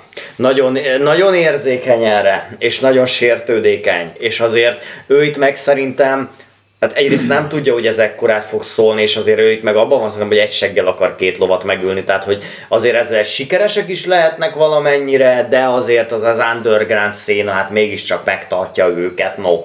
Mert, mert, mert, mert itt jön az elő, hogy ugye itt van ez a srác, a, a, a, az elvált szülők gyermeke, akit, aki nem tudott beilleszkedni az iskolába, és Igen. sehol, és igazából végre valaminek a részese. És ezt a lemezt, ezt egy nagyon híres stúdióban rögzítik, úgy abban a formájában, ahogy mi megismertük, meg hogy a világ megismerte. Igen, ez a Sound City, ami, ami Fenai nevű helyen található. Ez csak azért vicces nekem. Uh-huh. Két évvel ezelőtt elutaztunk Kaliforniába, akkor ugye leszálltunk Los Angelesben a, a repülőtérről, és nekem el kellett jutnom erre, ebbe a Fenai nevű helybe, ahol, ahol egy rokonom felvett. Uh-huh. És ez így leírva, ez úgy, ez úgy van írva, hogy van noise Y-nal. És így amúgy így életemben nem hallottam róla, úgyhogy gondoltam, hogy ez valami fun noise, vagy fun nice, vagy valami i- ilyesminek kéne ejteni, van, fun, azt tudja. és, és ugye volt egy, vettünk egy jegyet egy buszra, ami tényleg úgy nézett ki, érted, hogy hirtelen ott vagy Los Angelesben, azt se tudod mi van, irgalmatlan nagy, parázol mindentől, mert, mert, mert szerintem ilyen elsőként megérkezni az Egyesült Államokba, és, és tudtam, hogy fel kell pattannunk egy buszra, ami megy Fennice-ba, illetve hát én úgy gondoltam, hogy megy Fan Nuis-ba, Uh-huh. Szóval leszáll egy, egy, egy ilyen nagy darab kövér palia a, a, a megérkező buszról, a sofőr, hogy, hogy dobáljuk be a táskáinkat alulra, és hát oda mentem hozzá, hogy bocsánat, de ez, a- ez a busz megy Fan Nuisba? Nézd, mondja, nem, nem. És elkezd ordítozni, hogy ki az, aki jött fenállba, fenállba, uh-huh. és így állok, hogy aznak hogy fogjuk megtalálni a buszunkat, nem tudom, és, és, és, és aztán egyszer csak így megjelent a, a, a kiírás. Uh-huh. És valahogy akkor tettem össze ezt fejbe, hogy valószínűleg ez a fenáj, ez, ez, ez az a bizonyos Van Nuys, amit én éppen keresek. Na mindegy. Szóval itt van ez a bizonyos Sound City stúdió. Szóval nagyon vidékinek tűntél ott. Jó. De nem a segítségnek a, a nyomás sem láttam rajta. Tudod, hogy úgy próbálnám megérteni, hogy lehet, hogy csak nem tudom, hogy kell kiejteni ezt a bizonyos uh, fantasztikus város nevet. Ö, hát a beszámolók alapján azért, meg amennyi, amekkora legendája van ennek a helyszínnek, azért nem egy annyira kedves és komfortos stúdióról beszélünk. Ez egy ilyen kvázi raktárépületben található, igencsak koszos és zajos helyszín, legalábbis ahogy a Sun City filmben láthattuk, az egészen biztosan ezt a benyomást kelti. Végül is egy grunge albumnak azt hiszem, hogy ilyen helyen kell elkészülnie. Hát ugye ez arról ismeretes, és ne idézgessük itt azért túl sokat ezt a City. Sun City filmet, de hogy azért ugye a dob hangzásáról ismeretes, illetve általában a legtöbb zenekar az a 70-es évek óta azért jár ide, mert ö, teljesen érthetetlen okokból, de valamiért az a feljátszó terület, bár nem lenne rá alkalmas, de valahogy mégis olyan dobhangzást kreál, amit mindenki keres. Hát nézd, ez olyan, ez olyan dolog, hogy rengeteg zenekar próbálkozik a, azzal, hogy ilyen Led Zeppelin, ilyen, ilyen bonemes hangzásokat érjen el, és, és hát ugye a, a az ilyen kasmír Igen. sound, meg, ezek, meg ezekhez szeretnének visszamenni, tehát ezek konkrétan volt, hogy egy, egy ilyen, hát ugye például a négyes lemezt, azt tudni lehet, hogy egy ilyen, egy ilyen kastélyban rögzítették, és a dobot ezt egy olyan ö, lépcső forduló aljába rendezték be, ahol az volt a lényeg, hogy a plafonig, nem tudom, 8 méter magas, érted, a, a, a helyszín, és, és tulajdonképpen azok a, az a tér, tehát itt, itt jó, egy, egy dolog az, hogy milyen dobon van játszva, egy dolog az, hogy a Bonem az egy eh, a világ legjobb dobosa ebben a korszakban, Eh, de a következő dolog, amit, amit nem lehet reprodukálni, meg lehet próbálni digitálisan, tudod, meg, meg mindenféle reverbökkel, meg delay de az az, hogy az a tér, az a kastély. Igen. Minden esetre nekik is volt egy Joe Bonemjük. Ez- ez is igaz. Ezt Igen, aláíratjuk. ez is igaz. És meg volt hozzá a, a tér is, és meg volt hozzá az a nagyon jó producer, aki ezt, ezt össze tudta úgy rakni. Aki ugye szintén egy dobos, tehát valahol um, talán ez is Egész biztos, én, én nagyon sokszor arra gondolok egyébként, hogy a, a legjobb ilyen producer hangmérnök, az nagyon jó, ha ért a dobokhoz. Vagy, vagy hogy maga is dobol, vagy különösen arra szeret koncentrálni. Ez, ez, ez, ez a, szerintem a stúdiózás és az élőzenélés tekintetében is elmondható az, hogy igenis minden zenének az lehet rockzene, funky, popzene, akár valami elektronikus dologba hajló ö, ö, ö, zenei stílus, de ha élő dobos van, akkor ott kezdődik az egész, hogy jó-e a dobos, és jól szól-e. Igen. És nagyon-nagyon sok lemez ott bukik el, hogyha nem jó a dobos, vagy nem jó az a hangmérnök, aki rögzíti azt a dobot. És hát a Nirvana azért egy ilyen garázsbanda abból a szempontból, hogy tényleg valahol az volt a koncepció, hogy úgy kell, hogy megszólaljanak, ahogy vagy hogy legalábbis valahogy szalagra lehessen rögzíteni azt az energiát, amit, amit a banda élőben közvetít. Ami, ha belegondolsz, baromira egyszerűnek hangzik, hiszen itt nincsen hosszú hónapokra nyúló stúdiómunka, 5 millió effektel a háttérben, és az ugyanakkor ugyanannyira nehéz ugye elkapni azt a pillanatot, meg elkapni azt a dinamikát, amit egy zenekar élőben képes kiadni magából, és, és itt ez, ez, ez nagyon sikerült. Hát, hát valahol szerintem egyébként katasztrófába is tudott volna ez nyúlni. Abból a szempontból, hogyha találnak egy olyan producert, aki, aki rosszul veszi föl, és nem találja meg a, a kapcsolódást az élő hangzással. Azért belegondolva, ahányszor meghallom a Smells Like Teen Spirit-et élőben, ö, nagyon jól szól akkor is. De az, a, az ami miatt világsláger lett, szerintem ahhoz nagyon kellett egy olyan producer, aki tudja, hogy mitől lesz ez annyira fasza és annyira átütő a tévén keresztül és a rádión keresztül is, vagy, egy, vagy csak egy szimpla hanglemez. Uh-huh. De azért nagyon sok pici trükk van benne. Egyrészt ez a csak elemezzük szerintem először a Smells Like Teen Spirit. Hát mégis ezzel kezdődik a lemez és az egész sikertörténet. Igen. Most kezdünk egy egy dalba. ez a kórus hangzás. Hmm. Ez a Small Clone, ugye? Ez a Small Clone, nekem ugye volt egy ilyen egy rövid ideig, nem tudom, hogy emlékszel rá. A Pearl Bully használtad, nem? Így van, pontosan. Aha. Ez ugye Hát az Electro Harmonix-nak, ami nekem az egyik kedvenc pedálgyártó cégem, annak a terméke. Ugye aki nem tudja, a kórus pedál az ugye igazából azt csinálja, hogy valójában megduplázza, vagy megsokszorozza a jelet, és egy nagyon picit, ahogy állítod a pedált, el is tolja egymástól ezeket a hangokat.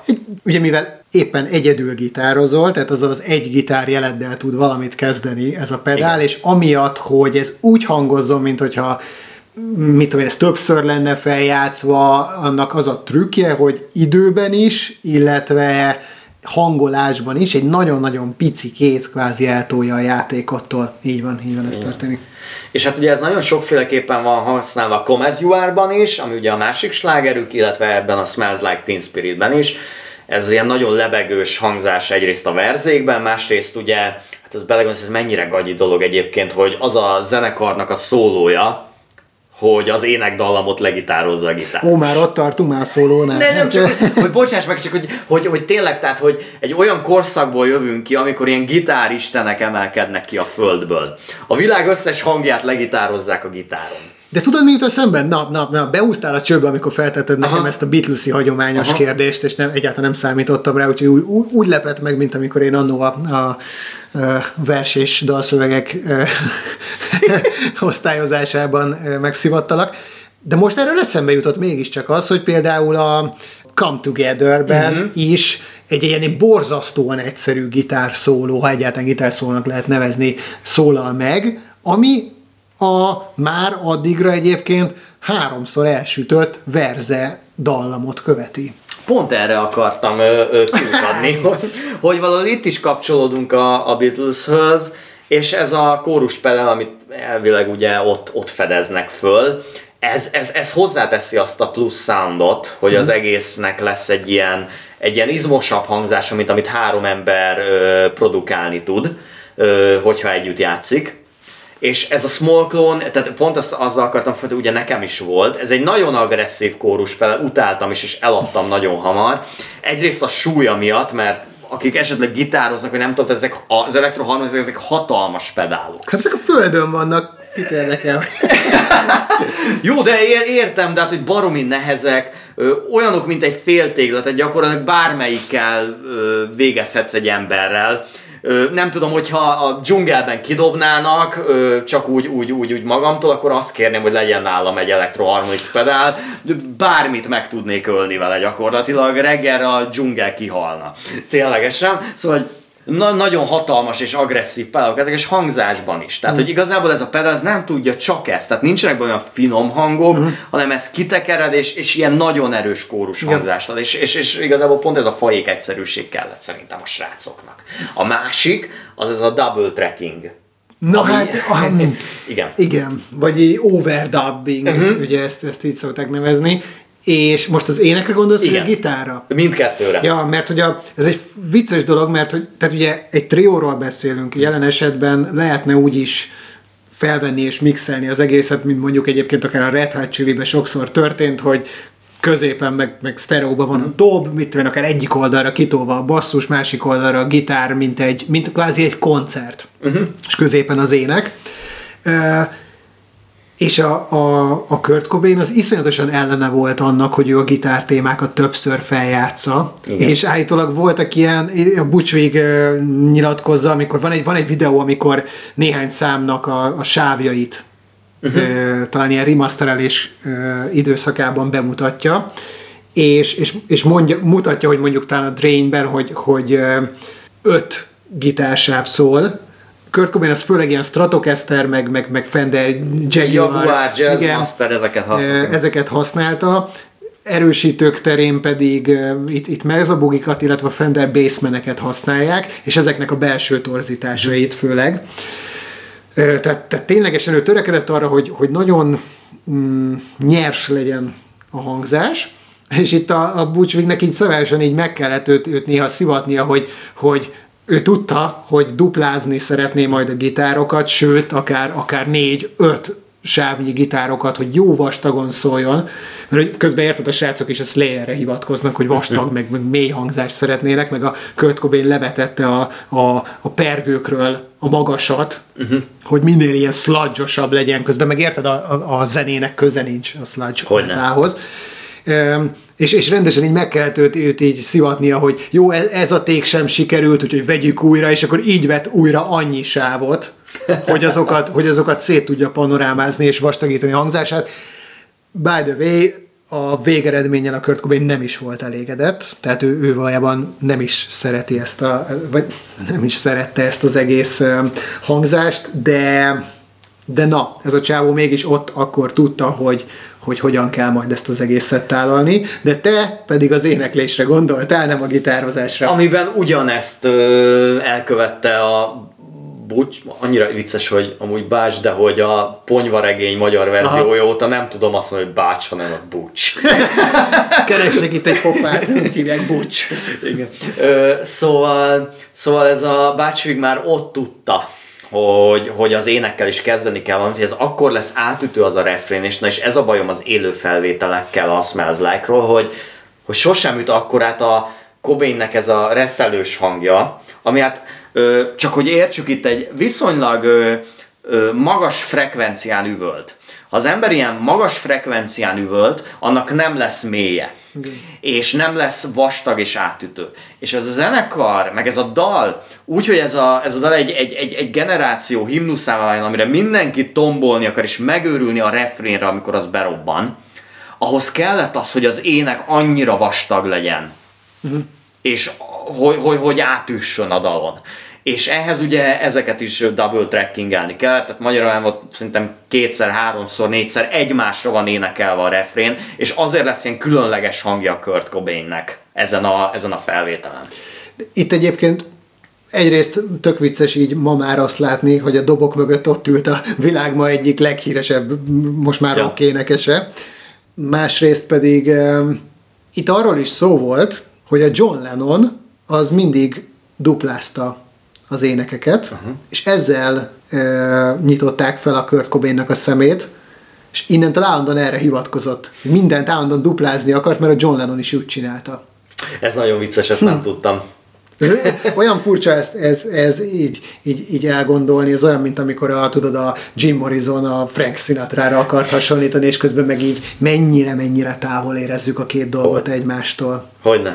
Hát a másik ezzel a dallal kapcsolatban, hogy hát itt beszélünk négy akkordos dalokról, ez a dal, ez négy akkordból áll. Olyan négy akkordból, ami szerintem előtte, ugye a popzene történetében ilyen formában nem került egymás mellé nem akarnak meghazudtolni, azt csak így side note-ként megjegyzem, hogy nagyon sokszor azt mondják, hogy a, ez az akkordmenet, ez a Boston zenekarnak az egyik ilyen korai slágerére hajaz, tehát hogy minthogyha onnan lopták volna, és erre pont a Kurt Cobain azt nyilatkozta amúgy, hogy ez egy, ez egy nagyon-nagyon tipik négy akkor ne, nem, nem loptam én ezt sehonnan. De tény, tehát valójában nincs ott a fülben. Így van, nincs ott a fülben, ez nem tudom, hogyha ilyen modális kákrakunk, aztán ez az ilyen EOL hangzás, vagy IOL ilyen ö, módban van, talán néha, nem tudom, ezt ö, valaki, aki jobban otthon van zeneelméletben, az meg tudja mondani, én, én úgy gondolom, így úgy, hogy annyira nem néztem utána, viszont otthon megtanultam, most mielőtt ö,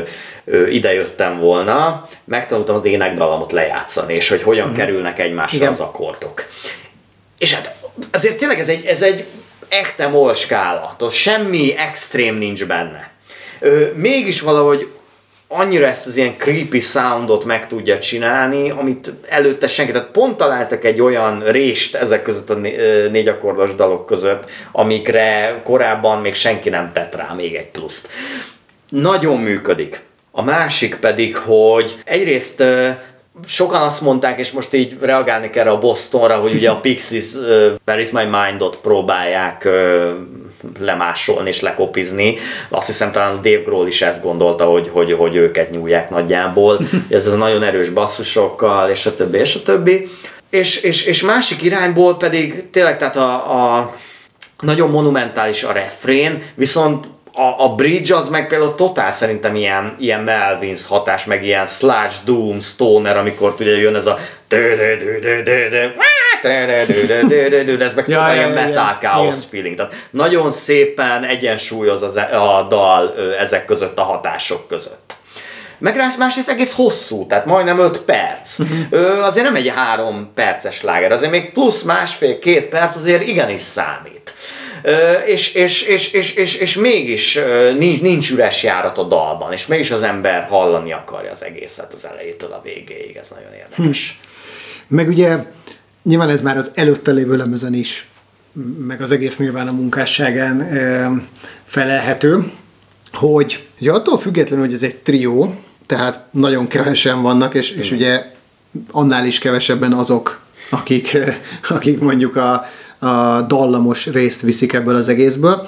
Hogyha a Kurt Cobainnek a gitározását nézzük, akkor ugye rengetegszer úgynevezett power chordokkal operál. Sőt, szinte majdnem, hogy mindig. De még akkor is, hogyha akusztikus gitáron játszik. Ezt mi magyarul inkább egy kvintezésnek szoktuk nevezni, tehát hogy ugye az történik, hogyha a leges legegyszerűbb akkordokat vesszük, a hármas hangzatokat, akkor tényleg van dur meg mol. Na most egy G durt, egy G moltól egyetlen egy hang választ el a kemény háromból. Igen.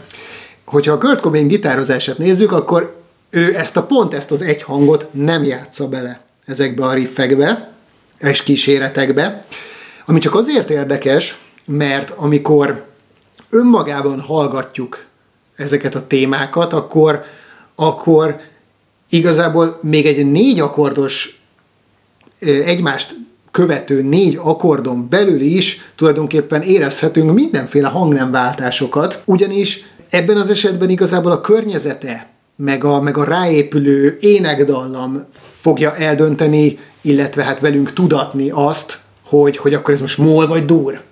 És, és ez történik itt a Smells Like Teen Spiritben is, hogy ugye elkezdődik egy, egy, egy, egy nagyon-nagyon ö, ö, híres hanggal, tehát hogy tényleg amikor meghallod azt, a, azt az F kvintet, amivel kezdődik, azonnal felismerjük ezt a számot, és mi már azonnal belehalljuk, hogy akkor ez mibe van, hogy fog folytatódni, Pedig valójában csak az ének dallam dönti el, Igen. hogy ez most mol vagy dur. És, és felelhetők ilyen, ilyen, ilyen tök érdekes kísér, kísérletek, például a Youtube-on is, hogy, hogy mondjuk dalok, amik, amik, amik durba vannak, hogy átteszik molba, és akkor nyilván csak ilyen digitális úton, de transponálják az éneket, és, és például ez a Smells Like Teen Spirit uh-huh. is, is, is fenn van, hogy mi lenne akkor, hogyha, hogyha ez, ez, ez Durban durban lenne. lenne. Igen. És teljesen más, tehát számunkra teljesen szokatlan, nem tudunk, nem tudunk megbékélni vele, nem tudjuk dúdolni. Hát a Nothing Else Matters durban, ami a világ egyik leghíresebb MOL száma, hát az ami elképesztően nevetséges, ugye az is meg van így csinálva.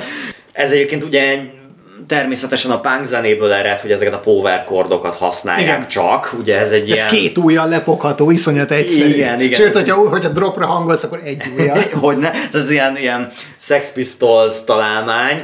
Ö, talán ők voltak szerintem az elsők, akik ezt egy lemezen keresztül tudták használni, és híresek lettek vele.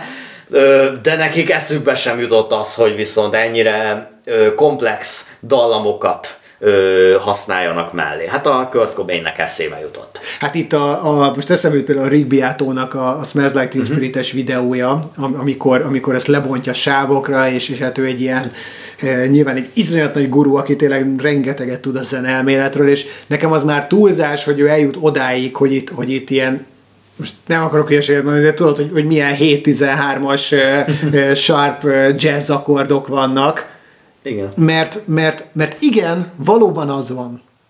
Csak valójában nem azért, mert leült a csávó egy, egy nagyon-nagyon összetett jazz számot írni, hanem szerintem valami iszonyat ösztönös dologról beszélünk itt. Persze, tehát hogy azért a Kurt Cobainnek is a zenelmélet és tudása azért viszonylag hiányos volt.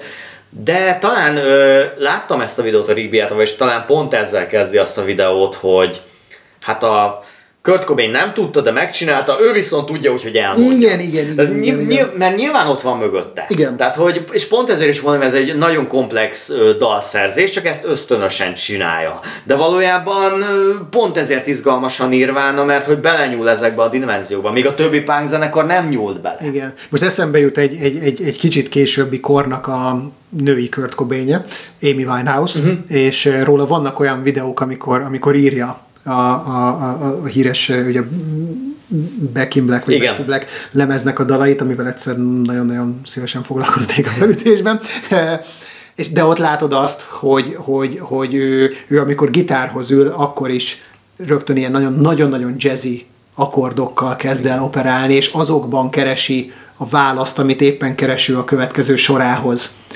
Tehát ő nem, nem elkezd mondjuk kvintezni és, és megtalálni énekdallamban valamit, hanem ott ténylegesen látom azt a fajta gondolkodást, hogy ő, ő ott a jazzben keresi a megoldást. Mert ez, ez valahogy onnan jön, hogy gyerekkorodban mit hallgat, és milyen dallamokat szokott meg a füled. Uh-huh. Mert hogyha alapvetően zenész vagy, alapvetően tehetséges vagy, akkor valójában azokhoz a dallamokhoz fogsz hozzányúlni, amiket már gyerekkorodban ösztönösen beépítettél, az, vagy beépült az agyadba. És ö, nyilvánvalóan egy Amy Winehouse-nak valószínűleg azok ezek, mivel Igen. mindig ö, már gyerekkorában is ez a swing jazz szól, ez volt az irányzat, amit követett elsősorban. A, és, és itt jön be az, hogy azért igen, a Kurt Cobain nagyon sok mindent meghallgatott már gyerekkorában is, és, és ezek a hagyományok, meg a, most akkor megint ismételjük magunkat, meg kb. a világnak az összes újságíróját, tehát hogy a Beatlesi hagyományok is beleépültek az ő fülébe. És ezeket, ezeket kihasználja ezekből a, vagy, vagy, vagy, vagy, vagy előcsalogatja ezekből a power kordokból.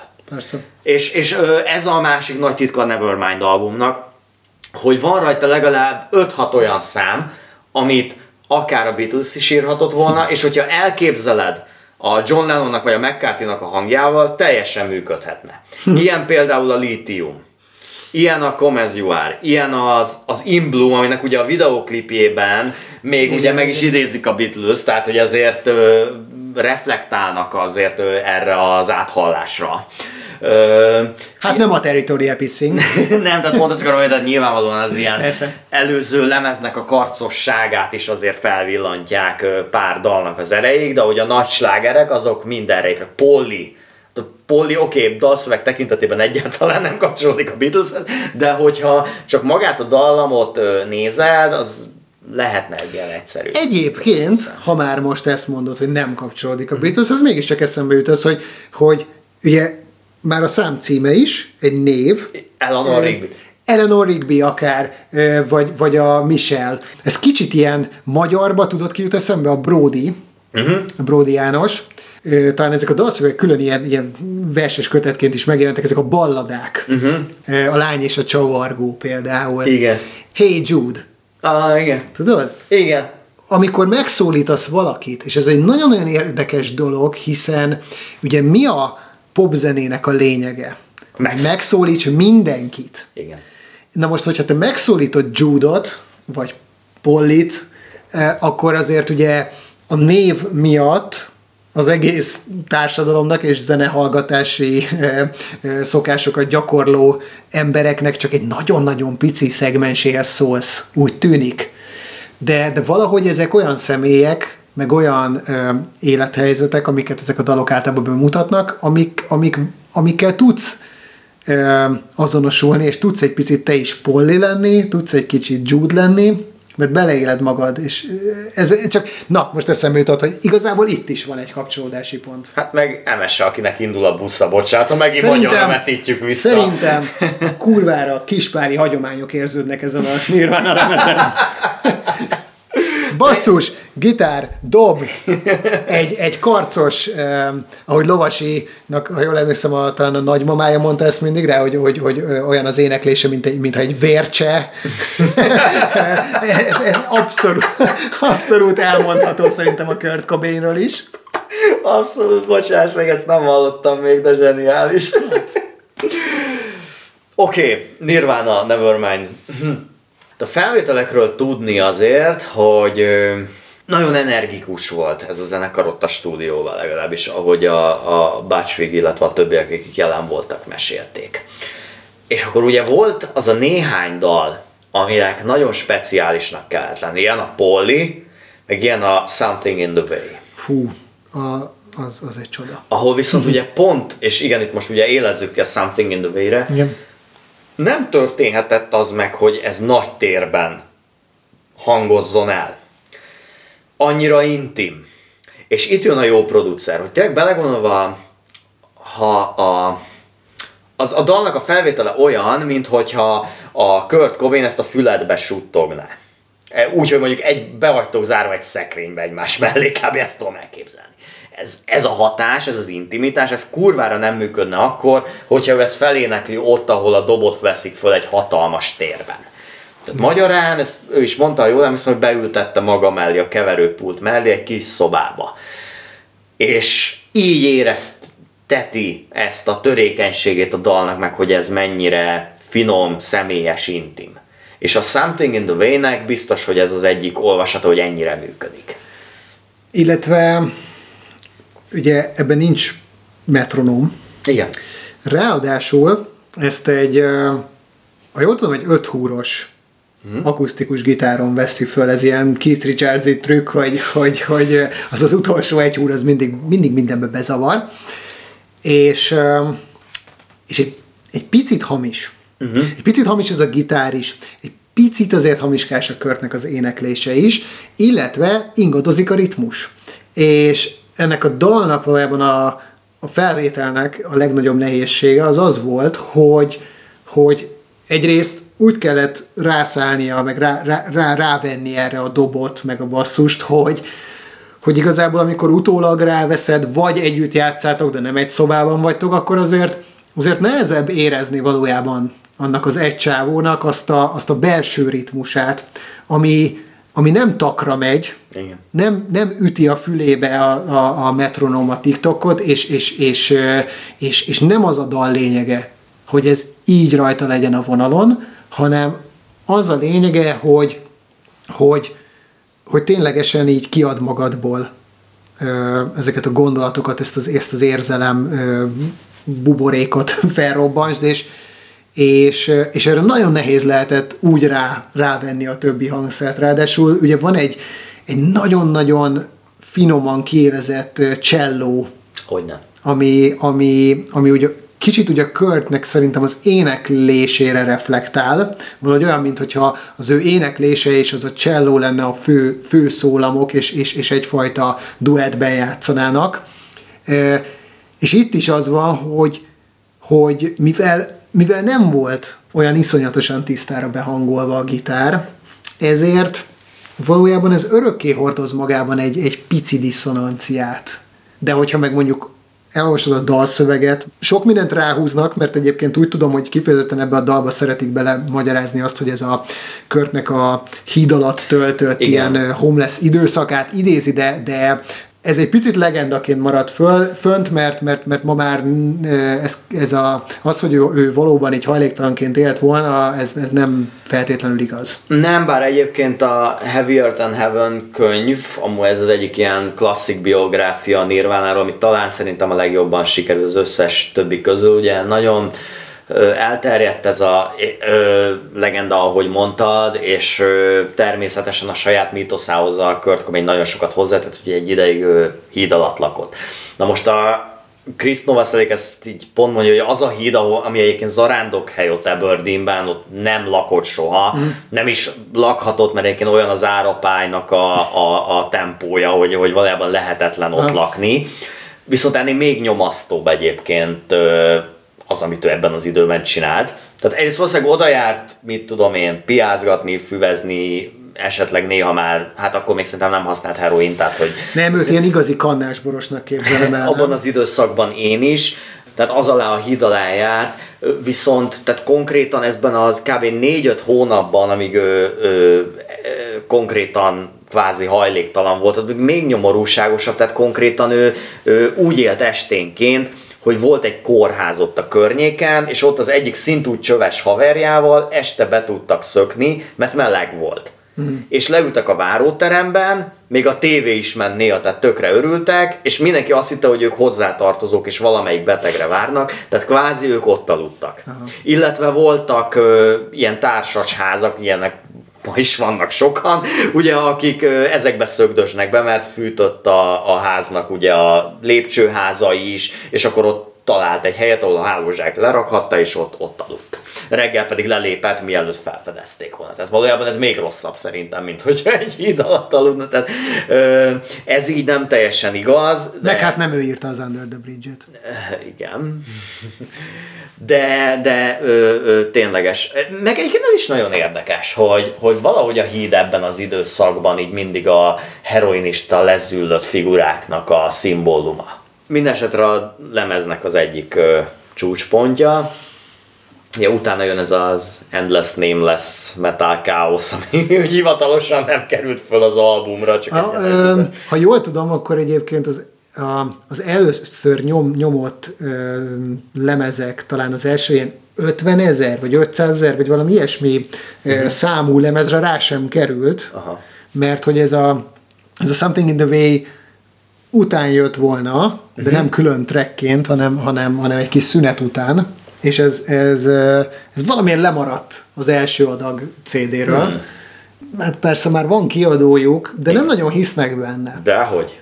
És, és, akkor, és akkor úgy megy a, a menedzser, vagy, vagy, vagy, vagy, vagy valamilyen éjjendáros faszi ott tárgyalni, hogy hát szerinte, hogyha, hogyha egy kicsit meg tudnák promózni ezt a lemezt, egy kicsit, kicsit beleraknának, meg ilyesmi, akkor hát azért ezt így el lehetne adni egy ilyen 300 ezer, talán 500 ezer példányban.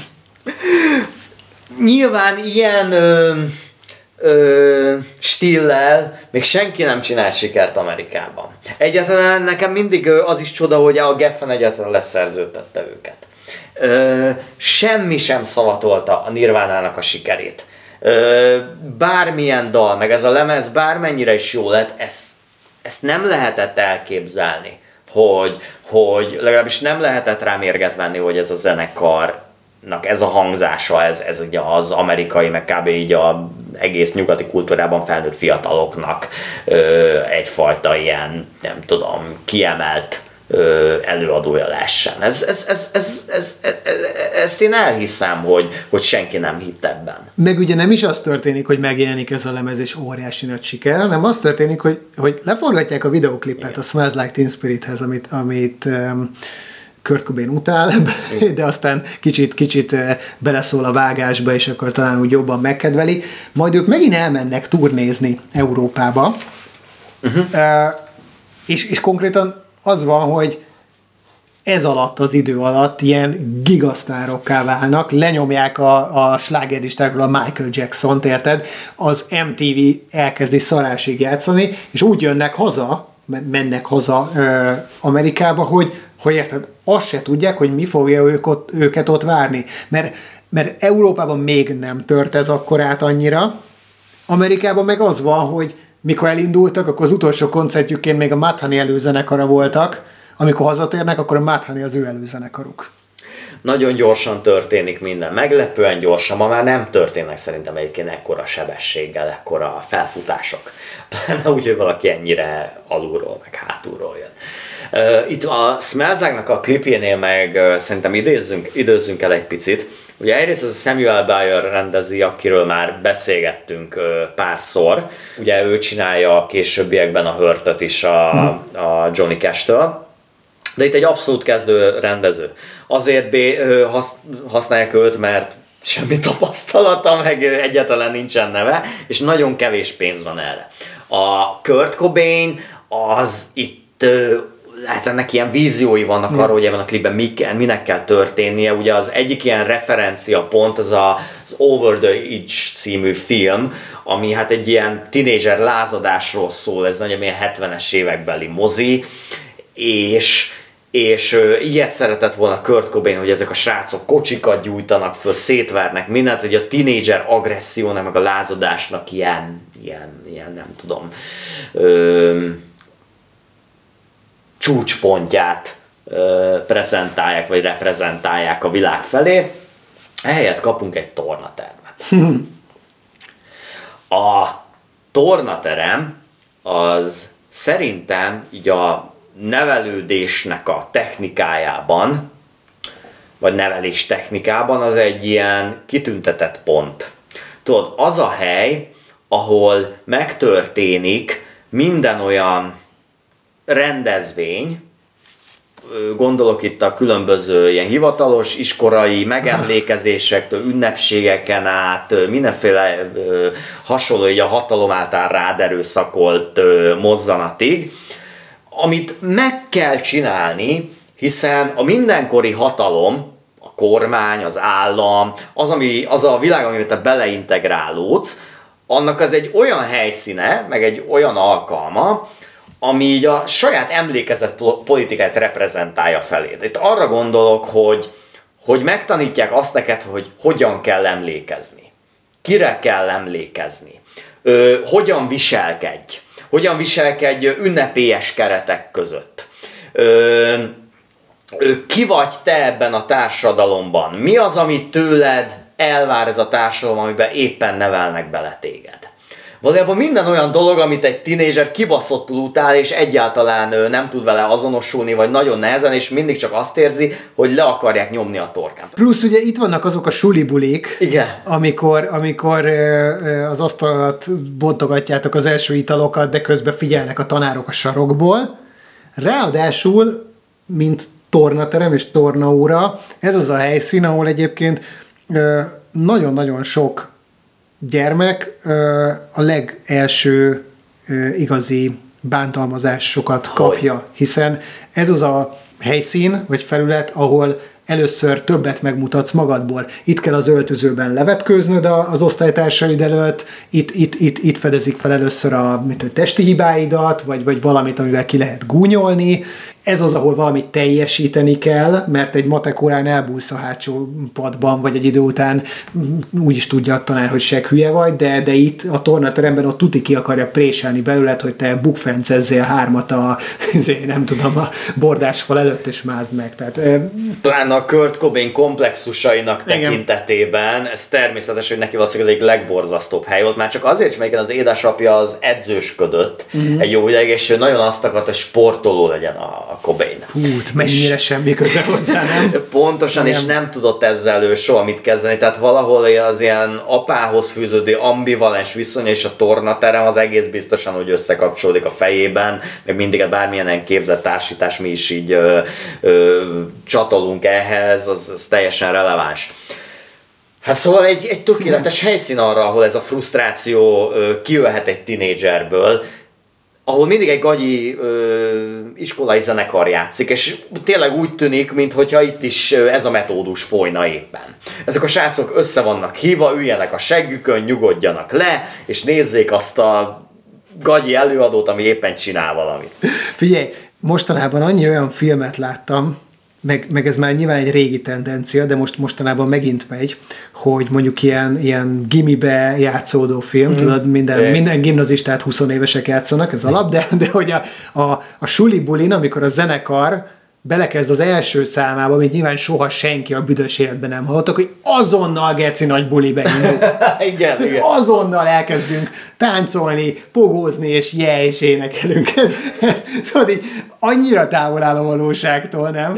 Hogy ne? És egyébként nagyon tetszik ebben a klipben, hogy abból a szempontból nagyon igaz, meg valódi, hogy tudod, elkezd mint ez a zenekar, mint az állat zúzni. Ha. És ezek a srácok meg ott csak úgy ülnek és bámulják, tudod, mint a jó fiúk. És egy picit bólogatnak, dobolnak a lábukon, mint a valóságban, amikor valaki nem tud ezzel a szituval mit kezdeni. És egyébként ide már így, hagyj citáljam ide, hogy én hogy találkoztam a Nirvana úgy, és ez az egyik első rockzenei élményem, amikor meghalt a Kurt Cobain. 94 környéken óvodás voltam. És emlékszem, hogy a, a, a tévében, most ez nem tudom melyik uh, csatorna volt, hát nem volt akkor sok, de viszonylag így minimális az, amelyikből válogathatok, vagy gondoltam, hogy melyik volt, de ugye mondták, hogy a most elhunyt uh, Nirvana frontembernek, az nem, és én meg ott ültem az asztal előtt, és rajzoltam, ez így nappal volt, és akkor az ő emlékére szóljon most ez a dal, és lejátszották a smells a klipét. Nem mondom, hogy tetszett, tehát egyszerűen olyan sokkoló hatással volt rám, hogy nem tudtam vele mit kezdeni, de annyira a fejemben maradt, hogy, hogy gyakorlatilag gyakorlatilag, amikor tíz év múlva a kezembe került először a Nevermind, akkor is tudtam, hogy mi az a Nirvana, és emlékeztem, hogy láttam akkor gyerekkoromban ott a tévében. Hm. És, és, és, és, és nyilván volt, tehát hogy, tehát hogy engem ugyanúgy sokkolt ez az egész, hogy, hogy nem tudtam azt mondani, hogy tetszik, nem tudtam vele mit kezdeni, de valahogy volt bennem már így óvodásni egy olyan ösztönös ö, hatása, mint a srácoknak ott a klipben. Hogy, hogy a végére én is azt éreztem, hogy valami olyat kapok, ami, amitől el vagyok ájulva. És amikor tíz évvel később a fanya lettem teljesen, akkor ugyanez jött vissza. Tehát, hogy valahol így kisgyerekként így ugyanazt éltem meg, mint azok, akik ott ülnek a videóklipben. És ezt el kellett, hogy játsszák. Hogy nem tudom, hogy mi a szar ez, most csak bólogatok rá, de, de őrjítő. Annyira el van kapva a tempó, a, a lüktetés, ugye a, annyira jellegzetes, ahogy elkezdődik a gitártéma, a hangzása, ahogy elkezdődik, ahogy a dobfilmek megszólal.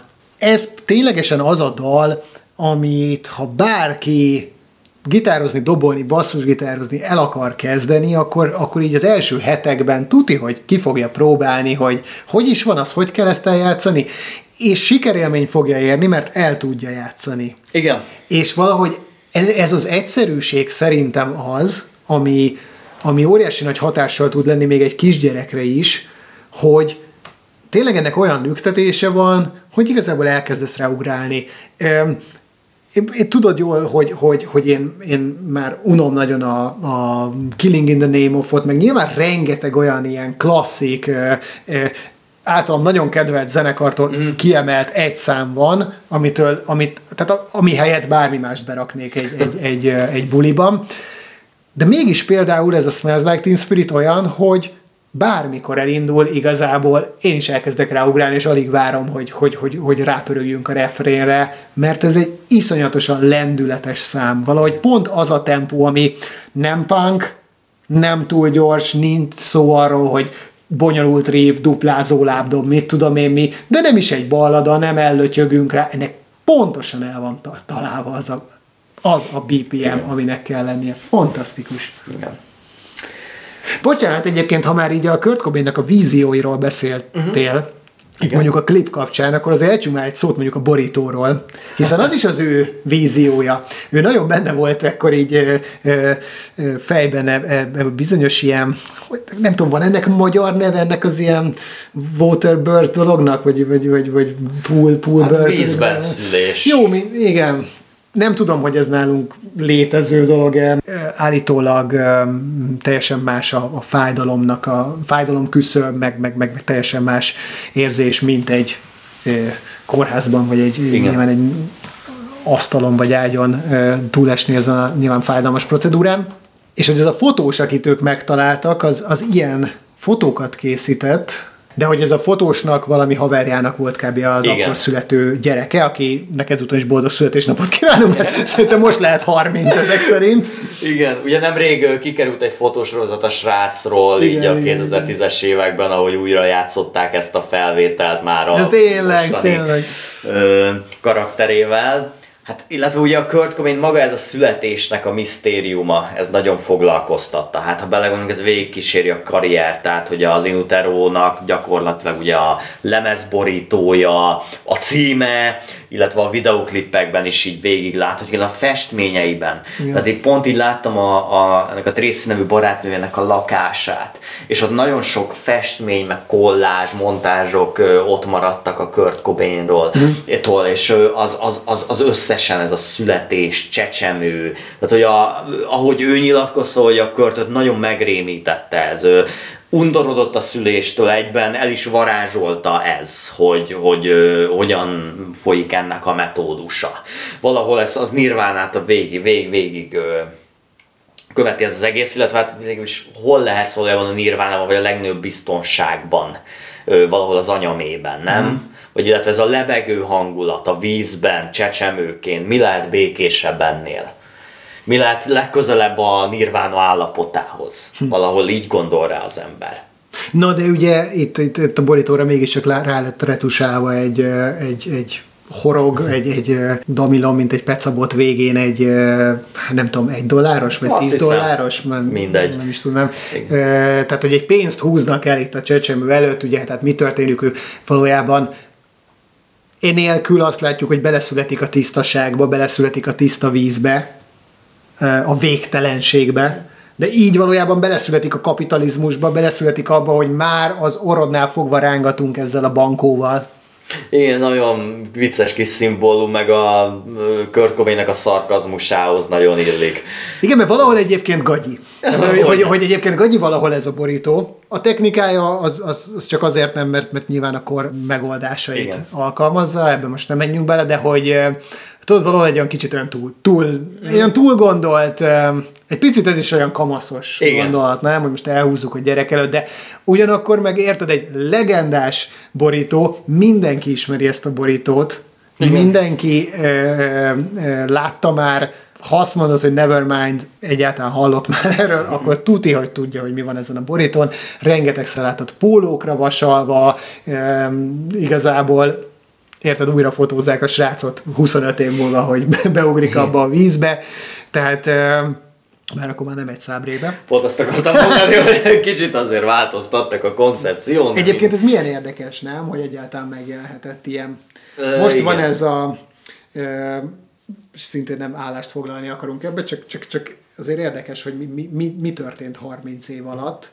Ugye most van ez az ilyen úgynevezett ilyen felelős szülő kampány, ugye azzal foglalkozik, hogy mondjuk te a social médiára a saját gyerekedről milyen jellegű képeket teszel föl. Hiszen oké, okay, hogy mi most itt ülünk, és ott van egy csomó eh, fotóalbum eh, rólam, eh, amikor kis faszos gyerek vagyok, de ez nálam van, nem- az interneten, és, és ugye azért az elmúlt években, vagy most már évtizedben azért borzasztó do- dolgokra ugye rátaláltak mindenféle pedofil hálózatokra és, és, és szerverekre, ahol ezeket a képeket összelopkodva élvezkednek valami aberráltak. A lényeg az az, hogy, hogy azért az mekkorát változott, hogy 30 éve még csak egyfajta ilyen pofátlanságnak tűnt Igen. egy kis kukis gyereket bedobni a vízbe, és rátenni egy, egy ö, lemezborítóra, ma meg szerintem ilyen azonnali betiltás lenne. Hát, olyan kampány lenne, Igen. hogy az így a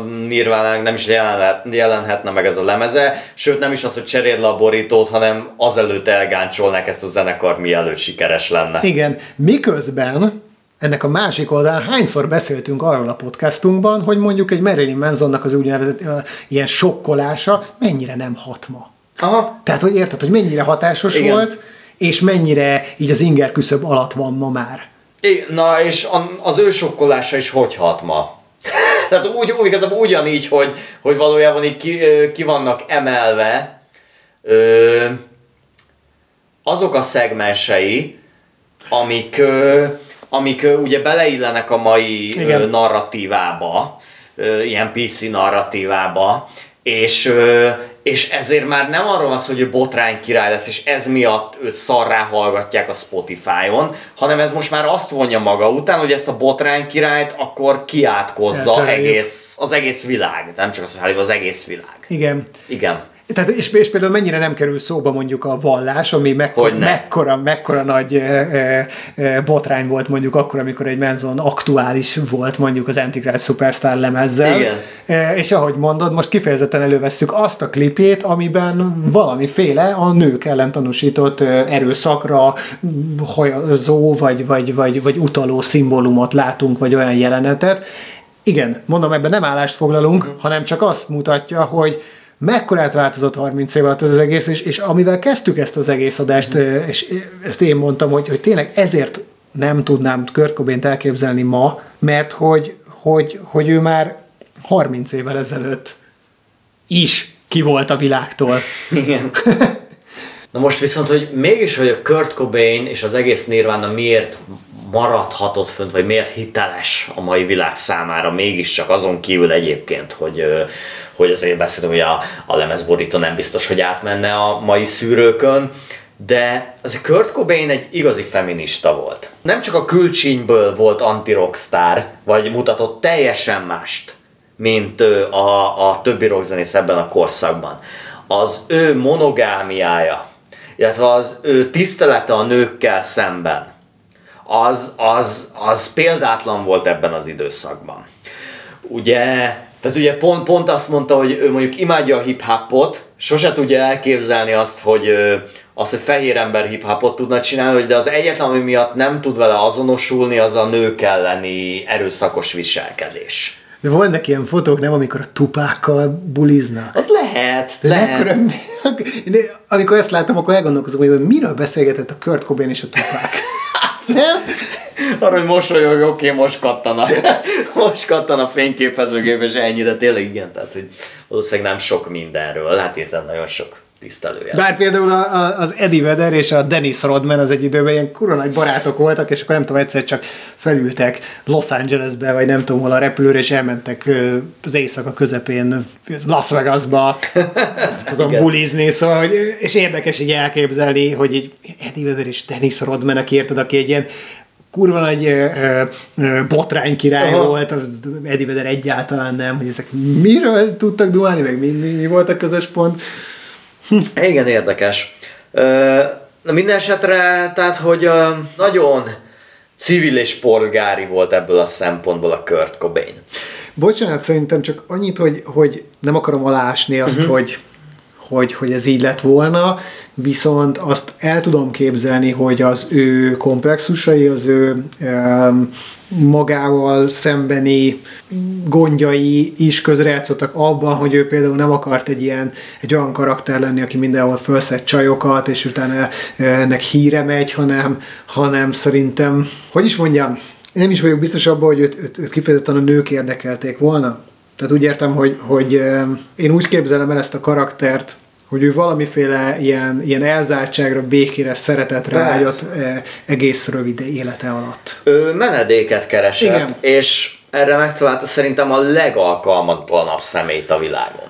Hát igen, mert hogyha, hogyha a drogokra ennyire vevő vagy, meg, meg, meg igazából egy függő vagy, ö, akkor, akkor nem a legjobb út egy másik heroinista ágyában hát és karjaiban egyáltalán. nem? Pláne, hogy a Courtney-nál szerintem visszataszítom nőszemély, jó, ebben most nyilván a saját personás undorom is ö, ö, szerepet játszik, de hogy visszataszítom nőt én nem tudok elképzelni a Courtney Love-nál. De tényleg mi, mi, minden tekintetben, tehát ez az igaz ilyen hárpia, ö, sikerre éhes, egy, egy személyben züllött junkie, repet sarkú, aki egyébként tehát utána, ezt tudjuk a Menzon könyvből is, de hogy tényleg mindenkivel összefeküdt, ugye, és hát ugye jön, jön ott az a botrány, hogy most Na most nem tudjuk, hogy mi történt közte és a Billy Corgan között, ugye sokak szerint megcsalta a körtöt, ő azt állítja, hogy nem. Mindegy is igazából, tehát hogy ez, ez, ez nem a mi jogunk vitatni, de hogy egyáltalán nem egy stabil menedék volt a, a, a Kurt Cobainnek. És hát akkor ugye jönnek ezek az elméletek, hogy a, ugye a Courtney végzett a körtel, ugye erről egy film is született, ez a Kurt és Courtney a helyi Nirvana, ami ezt a szálat próbálja ugye felgöngyöríteni. Hát ö, elég érdekes arcokat ö, találni ebben a, ebben a ö, dokumentum filmben. Én ugyanakkor nem hiszek benne, hogy a Courtney megölette a körtöt, amúgy se vagyok egy összeesküvés elmélet hívő, ugyanakkor viszont az tény, hogy a mai napig élvezi igazából a körtnek a, a hagyatékát, és ugyanakkor az tény, hogy egy iszonyú számító szörnyeteg a Courtney. De másik vonalon meg például azért azt látni, hogy a, a, a zenekar fennmaradó tagjai mégiscsak kibékültek vele. Hát és most már igen. Igen, most már igen. Most már igen, de azért igen nehéz volt ez a harc. És e pont ezért nem gondolom, hogy, hogy megölette vagy ilyesmi, de az tény, hogy a Courtney fölkapaszkodott a körtön, senki nem viselte el ezt a nőszemét a, a, a, az életében igazából, csak a kört, és hát azért ő mégiscsak a, a holnak a sikere az, az, az, az nem volt egyértelmű, tehát az természetesen azért következett be, mert ö, a Kurt Cobain volt az ő férj, és nagyon sokat segített a Courtney-nak abban, hogy összejöjjenek azok a lemezek, és innen azért jött egy filmes karrier is ugye rögtön, ami egyébként most így a elméletemet így ássa alá, az ember a Holdonban szerintem nagyon-nagyon jól játszik a Jim Carrey mellett. Tehát én totál hittem neki, és totálisan tud színészkedni, ez azt jelenti, de így nem, nem azonosítottam a civil életben a Courtney Love-val és azt a karaktert, akit megjelenít, szóval na. Tudod, hogy ez az egyik kedvenc filmem, és ugye ennek a főcímzené az pedig ugye az R.E.M.-nek a Man on the Moon-ja. Mm-hmm. É, és akkor egy, egy csomó ilyen fotó van, amikor e, e, ekkor állt a, a Mike Stipe, aki a R.E.M. énekese, Courtney, meg Jim Carrey így együtt buliznak. Állítólag a, ugye az Automatic for the People-nek a master anyaga volt állítólag a CD-ben, a CD lejátszóban, amikor a kört agyon lőtte magát. Ez egyébként tök érdekes hogy a Michael Stipe-al eléggé jóban volt ugye a Jóban is volt, illetve nagyon nagy rajongója volt az R.E.M.-nek. Így van, így van, így van, pontosan. Szóval egy nagyon tragikus dologba torkolott ez. Én azt mondom, hogy én nem vizsgálnám a, a Nirvánának a továbbiát, mert azt, hogy, hogy az Inutéróval milyen irányt vett, azt én tárgyalnám még egy valamilyen más podcast formájában. Ha van rá igény. Ha van rá igény, természetesen. Jelezzétek kérlek, hogyha van. Igen. Igen. Az biztos, hogy, hogy ez az az album, ami által tényleg a mai napig ismerhetjük a, a, a, a Nirvánát, ez az, ami miatt poszterfiúvá vált a Kurt Cobain. Hosszú-hosszú generációkon keresztül. Meg hát talán a másik egyébként ilyen jellegű kapcsolódási pont nagyon sokaknak az egyébként az MTV Unplugged. Oh, és, és bár az, az egy későbbi ügy, és ugye az utolsó összeállás, de, de egy picit kanyarodjunk még az MTV-re. Uh-huh. Mhm. Ez szerintem azért fontos, mert szokás azt mondani, hogy azért ekkoriban az MTV napközben ment a Genesis, a Dire Straits, a Michael Jackson, óriásit ment nyilvánvalóan.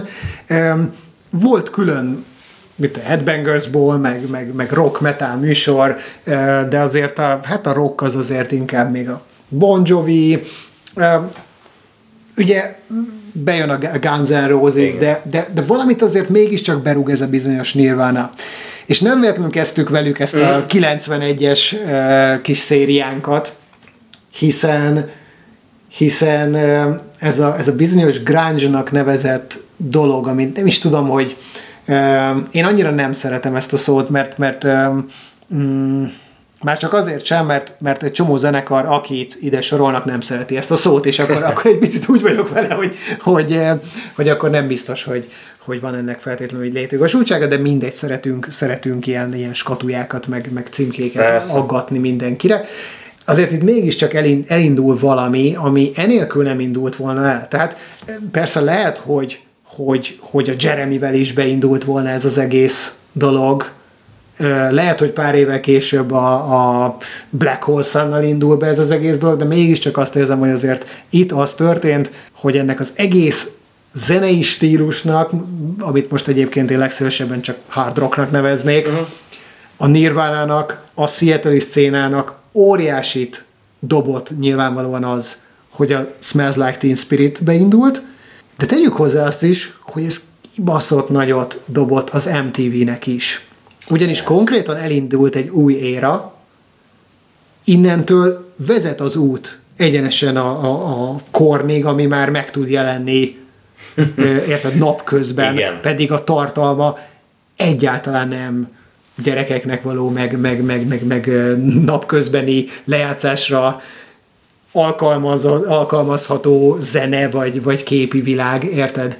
De, de mégiscsak valahol ez rúgta be azt, hogy, hogy, hogy oké, okay, akkor ez a zenetévé, ez nem csak az a csatorna, amelyiken ilyen, ilyen, amit a rádióban is hallasz, annak a videóit látod, hanem hogy ez egy, ez egy közösségformáló, ez egy, ez egy stílusokat kiemelő, vagy éppen elnyomó médiabirodalom. Brand, egy ízlés Igen. forma, ami meghatározza te tinédzser voltodat. Igen. Mit hallgass, hogyan öltözködj, hogyan viselkedj, és egyébként bármennyire ellentmondásos is ez, hogy ugye Kurt Cobain gyűlölte a, a, a külsőséget, gyűlölte az MTV-t, mégis hogyha a lelki szemeim előtt ilyen ideaként az MTV-re gondolok, akkor két korszak jut eszem a 80-as és a 90-es. A 80-asokban eszembe jut a, a Jackson és a hülye piros bőrkabátja, ha 90-esekre, akkor a Kurt Cobainnek a szőke csapzott haja.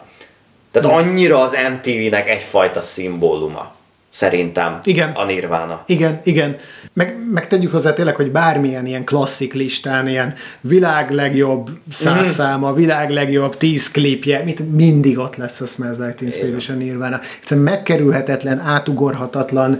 Um, ha megnézed a YouTube nézettségét, akkor az azt jelenti, hogy még ezen a platformon is ugyanakkor átrúg, tehát uh, nem tudom, hogy éppen most hol tart, de hogy azért igen, jelentős és szép számban nézik és hallgatják ezt a mai napig a többi mai sztárhoz, sztárral összehasonlítva is. Igen. Szóval, szóval szépet megy ez mind a mai napig. És bármennyire nem akarta Kurt Cobain szimbólum lenni, meg, meg tudod, öltözködésében valami extrát nyújtani, valójában még az, a, még az a csíkos póló, amit rávett egy hosszú újú pólóra, meg még az a garbó, vagy nem is tudom, minek nevezzük azt a szőrös pulcsit, még, még az is valójában egy ilyen, egy ilyen divat ikonságig lendítette Persze. őt. Persze, de egyébként ezért is nagyon... Meg a napszemüvege, az a fehér...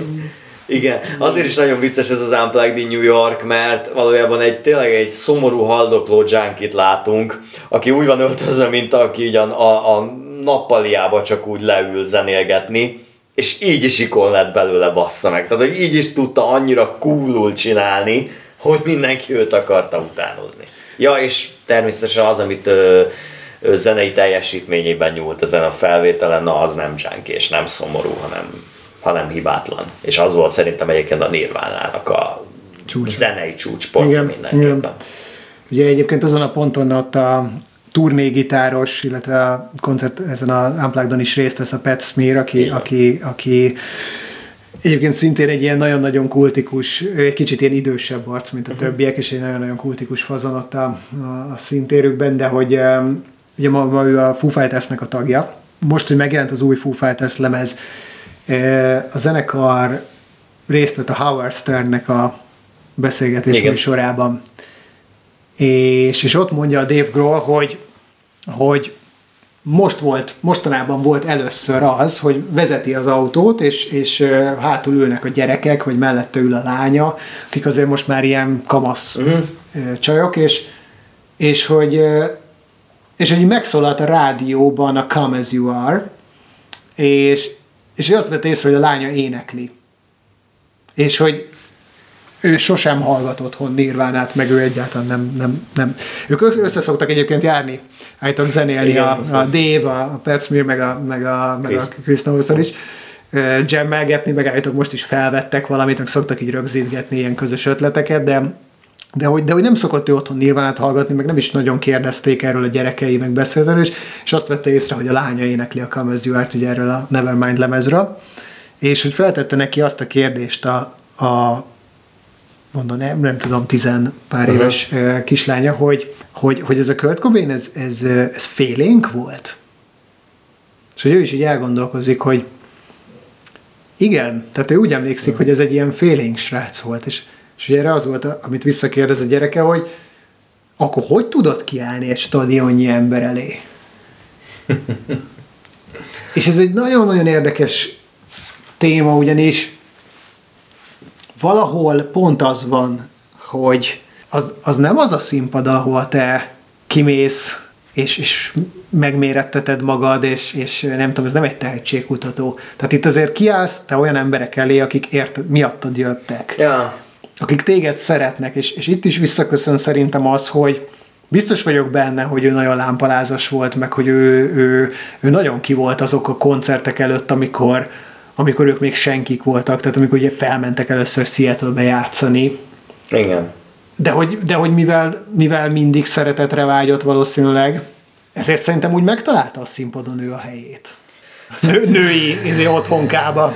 Igen, tehát neki azért nyilván a bipolaritása azért legendás, és látszik az, hogy nála átkattannak ezek a dolgok, hogy hogy valószínűleg fölmegy a színpadra, és még gyűlöli ezt az egészet, de van egy pillanat, amikor, amikor ugye már azt látod, hogy tényleg női ruhában köpköd a kamerába, meg vonaglik, meg szétver mindent. Tehát, hogy Mégis az In Bloom klipjében konkrétan ez történik. Így van. Tehát, hogy, hogy, hogy, hogy, hogy, volt egy ilyen kettőssége mindig, mindig a, a, a figurájának. Hát a Butch Vig mondta azt erről a, a, a Nevermind felvételekről, hogy, hogy ez úgy zajlott, hogy az egyik pillanatban a Kurt ilyen iszonyatosan lelkes volt, és, és vette a gitárokat, és, és, és mondta, hogy mennyire kurva jó szól, meg mit tudom, én tök oda volt az egész, és utána, utána meg így ült a sarokban egy órát, és csak nézett maga elé.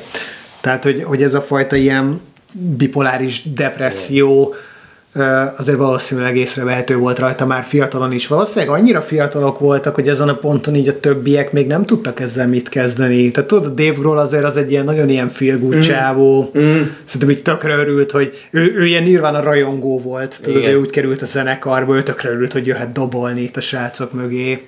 Igen, igen, azért az is nagyon érdekes, hogy egyébként már mennyien rajongót tudott egyébként a Nirvana már szerezni, a tinik közül, az előtt is egyébként, hogy, hogy ő elkészült volna Nevermind. Ami más volt a Nirvánában, mint a többi ilyen Seattle-i, Seattle köze, kör, környéki bandában abban az időben, az az, hogy az ő koncertjéket imádták a csajok. Aha. És és a, a Soundgarden-t, jó, azért a Chris Cornell nyilván egy, akkor főleg egy ilyen nagyon nagy rockisten Igen. karakter volt, hosszú haj, hosszú göndörhaj félmeztő, mint tényleg valami izé görög szobor, mm. de hogy de hogy, de hogy azért, hogyha ezt, az, ezt a Mudhoney, Melvins, ugye a Pearl Jam-nek az előzenekar, mm. nem tudjátok, elődös zenekarai, Green River és stb. nézünk, akkor, akkor ezek ilyen pasisabb Persze. zenekarok voltak. És, és, és már ilyen korai fotókon is látszik, hogy mit ilyen nagyon-nagyon pici klubban játszanak, de hogy a, a Nirvana előtt az első sorokban fiatal lányok állnak, mm. és hogy valahogy sokkal hamarabb kialakult a szimpátia a női közönségben irántuk, mint a többi ott ott akkor éppen próbálkozó és futó zenekar van, ez, ez érdekes. Kurt Cobainnak volt valamilyen sármja, ez, ez mögött az ilyen hobós kinézet mögött, ami vitathatatlan, igazából az okát és eredőjét se tudod nagyon, vagy keresheted, de nem, nem nagyon fogod megtalálni. Egyszerűen, na ez van, erre, erre így buktak a csajok, volt benne valami, valami vonzó. És, és biztos ez is ö, szerepet játszott a sikerben, és abban, hogy, hogy nem egy ilyen ö, underground ö, banda lett, az a fiús banda, tudod, ahogy szokás mondani, és a, nem a fiú csapatokra gondolok, hanem arra tényleg, amikor csak fiúk járnak egy koncertjeinkre.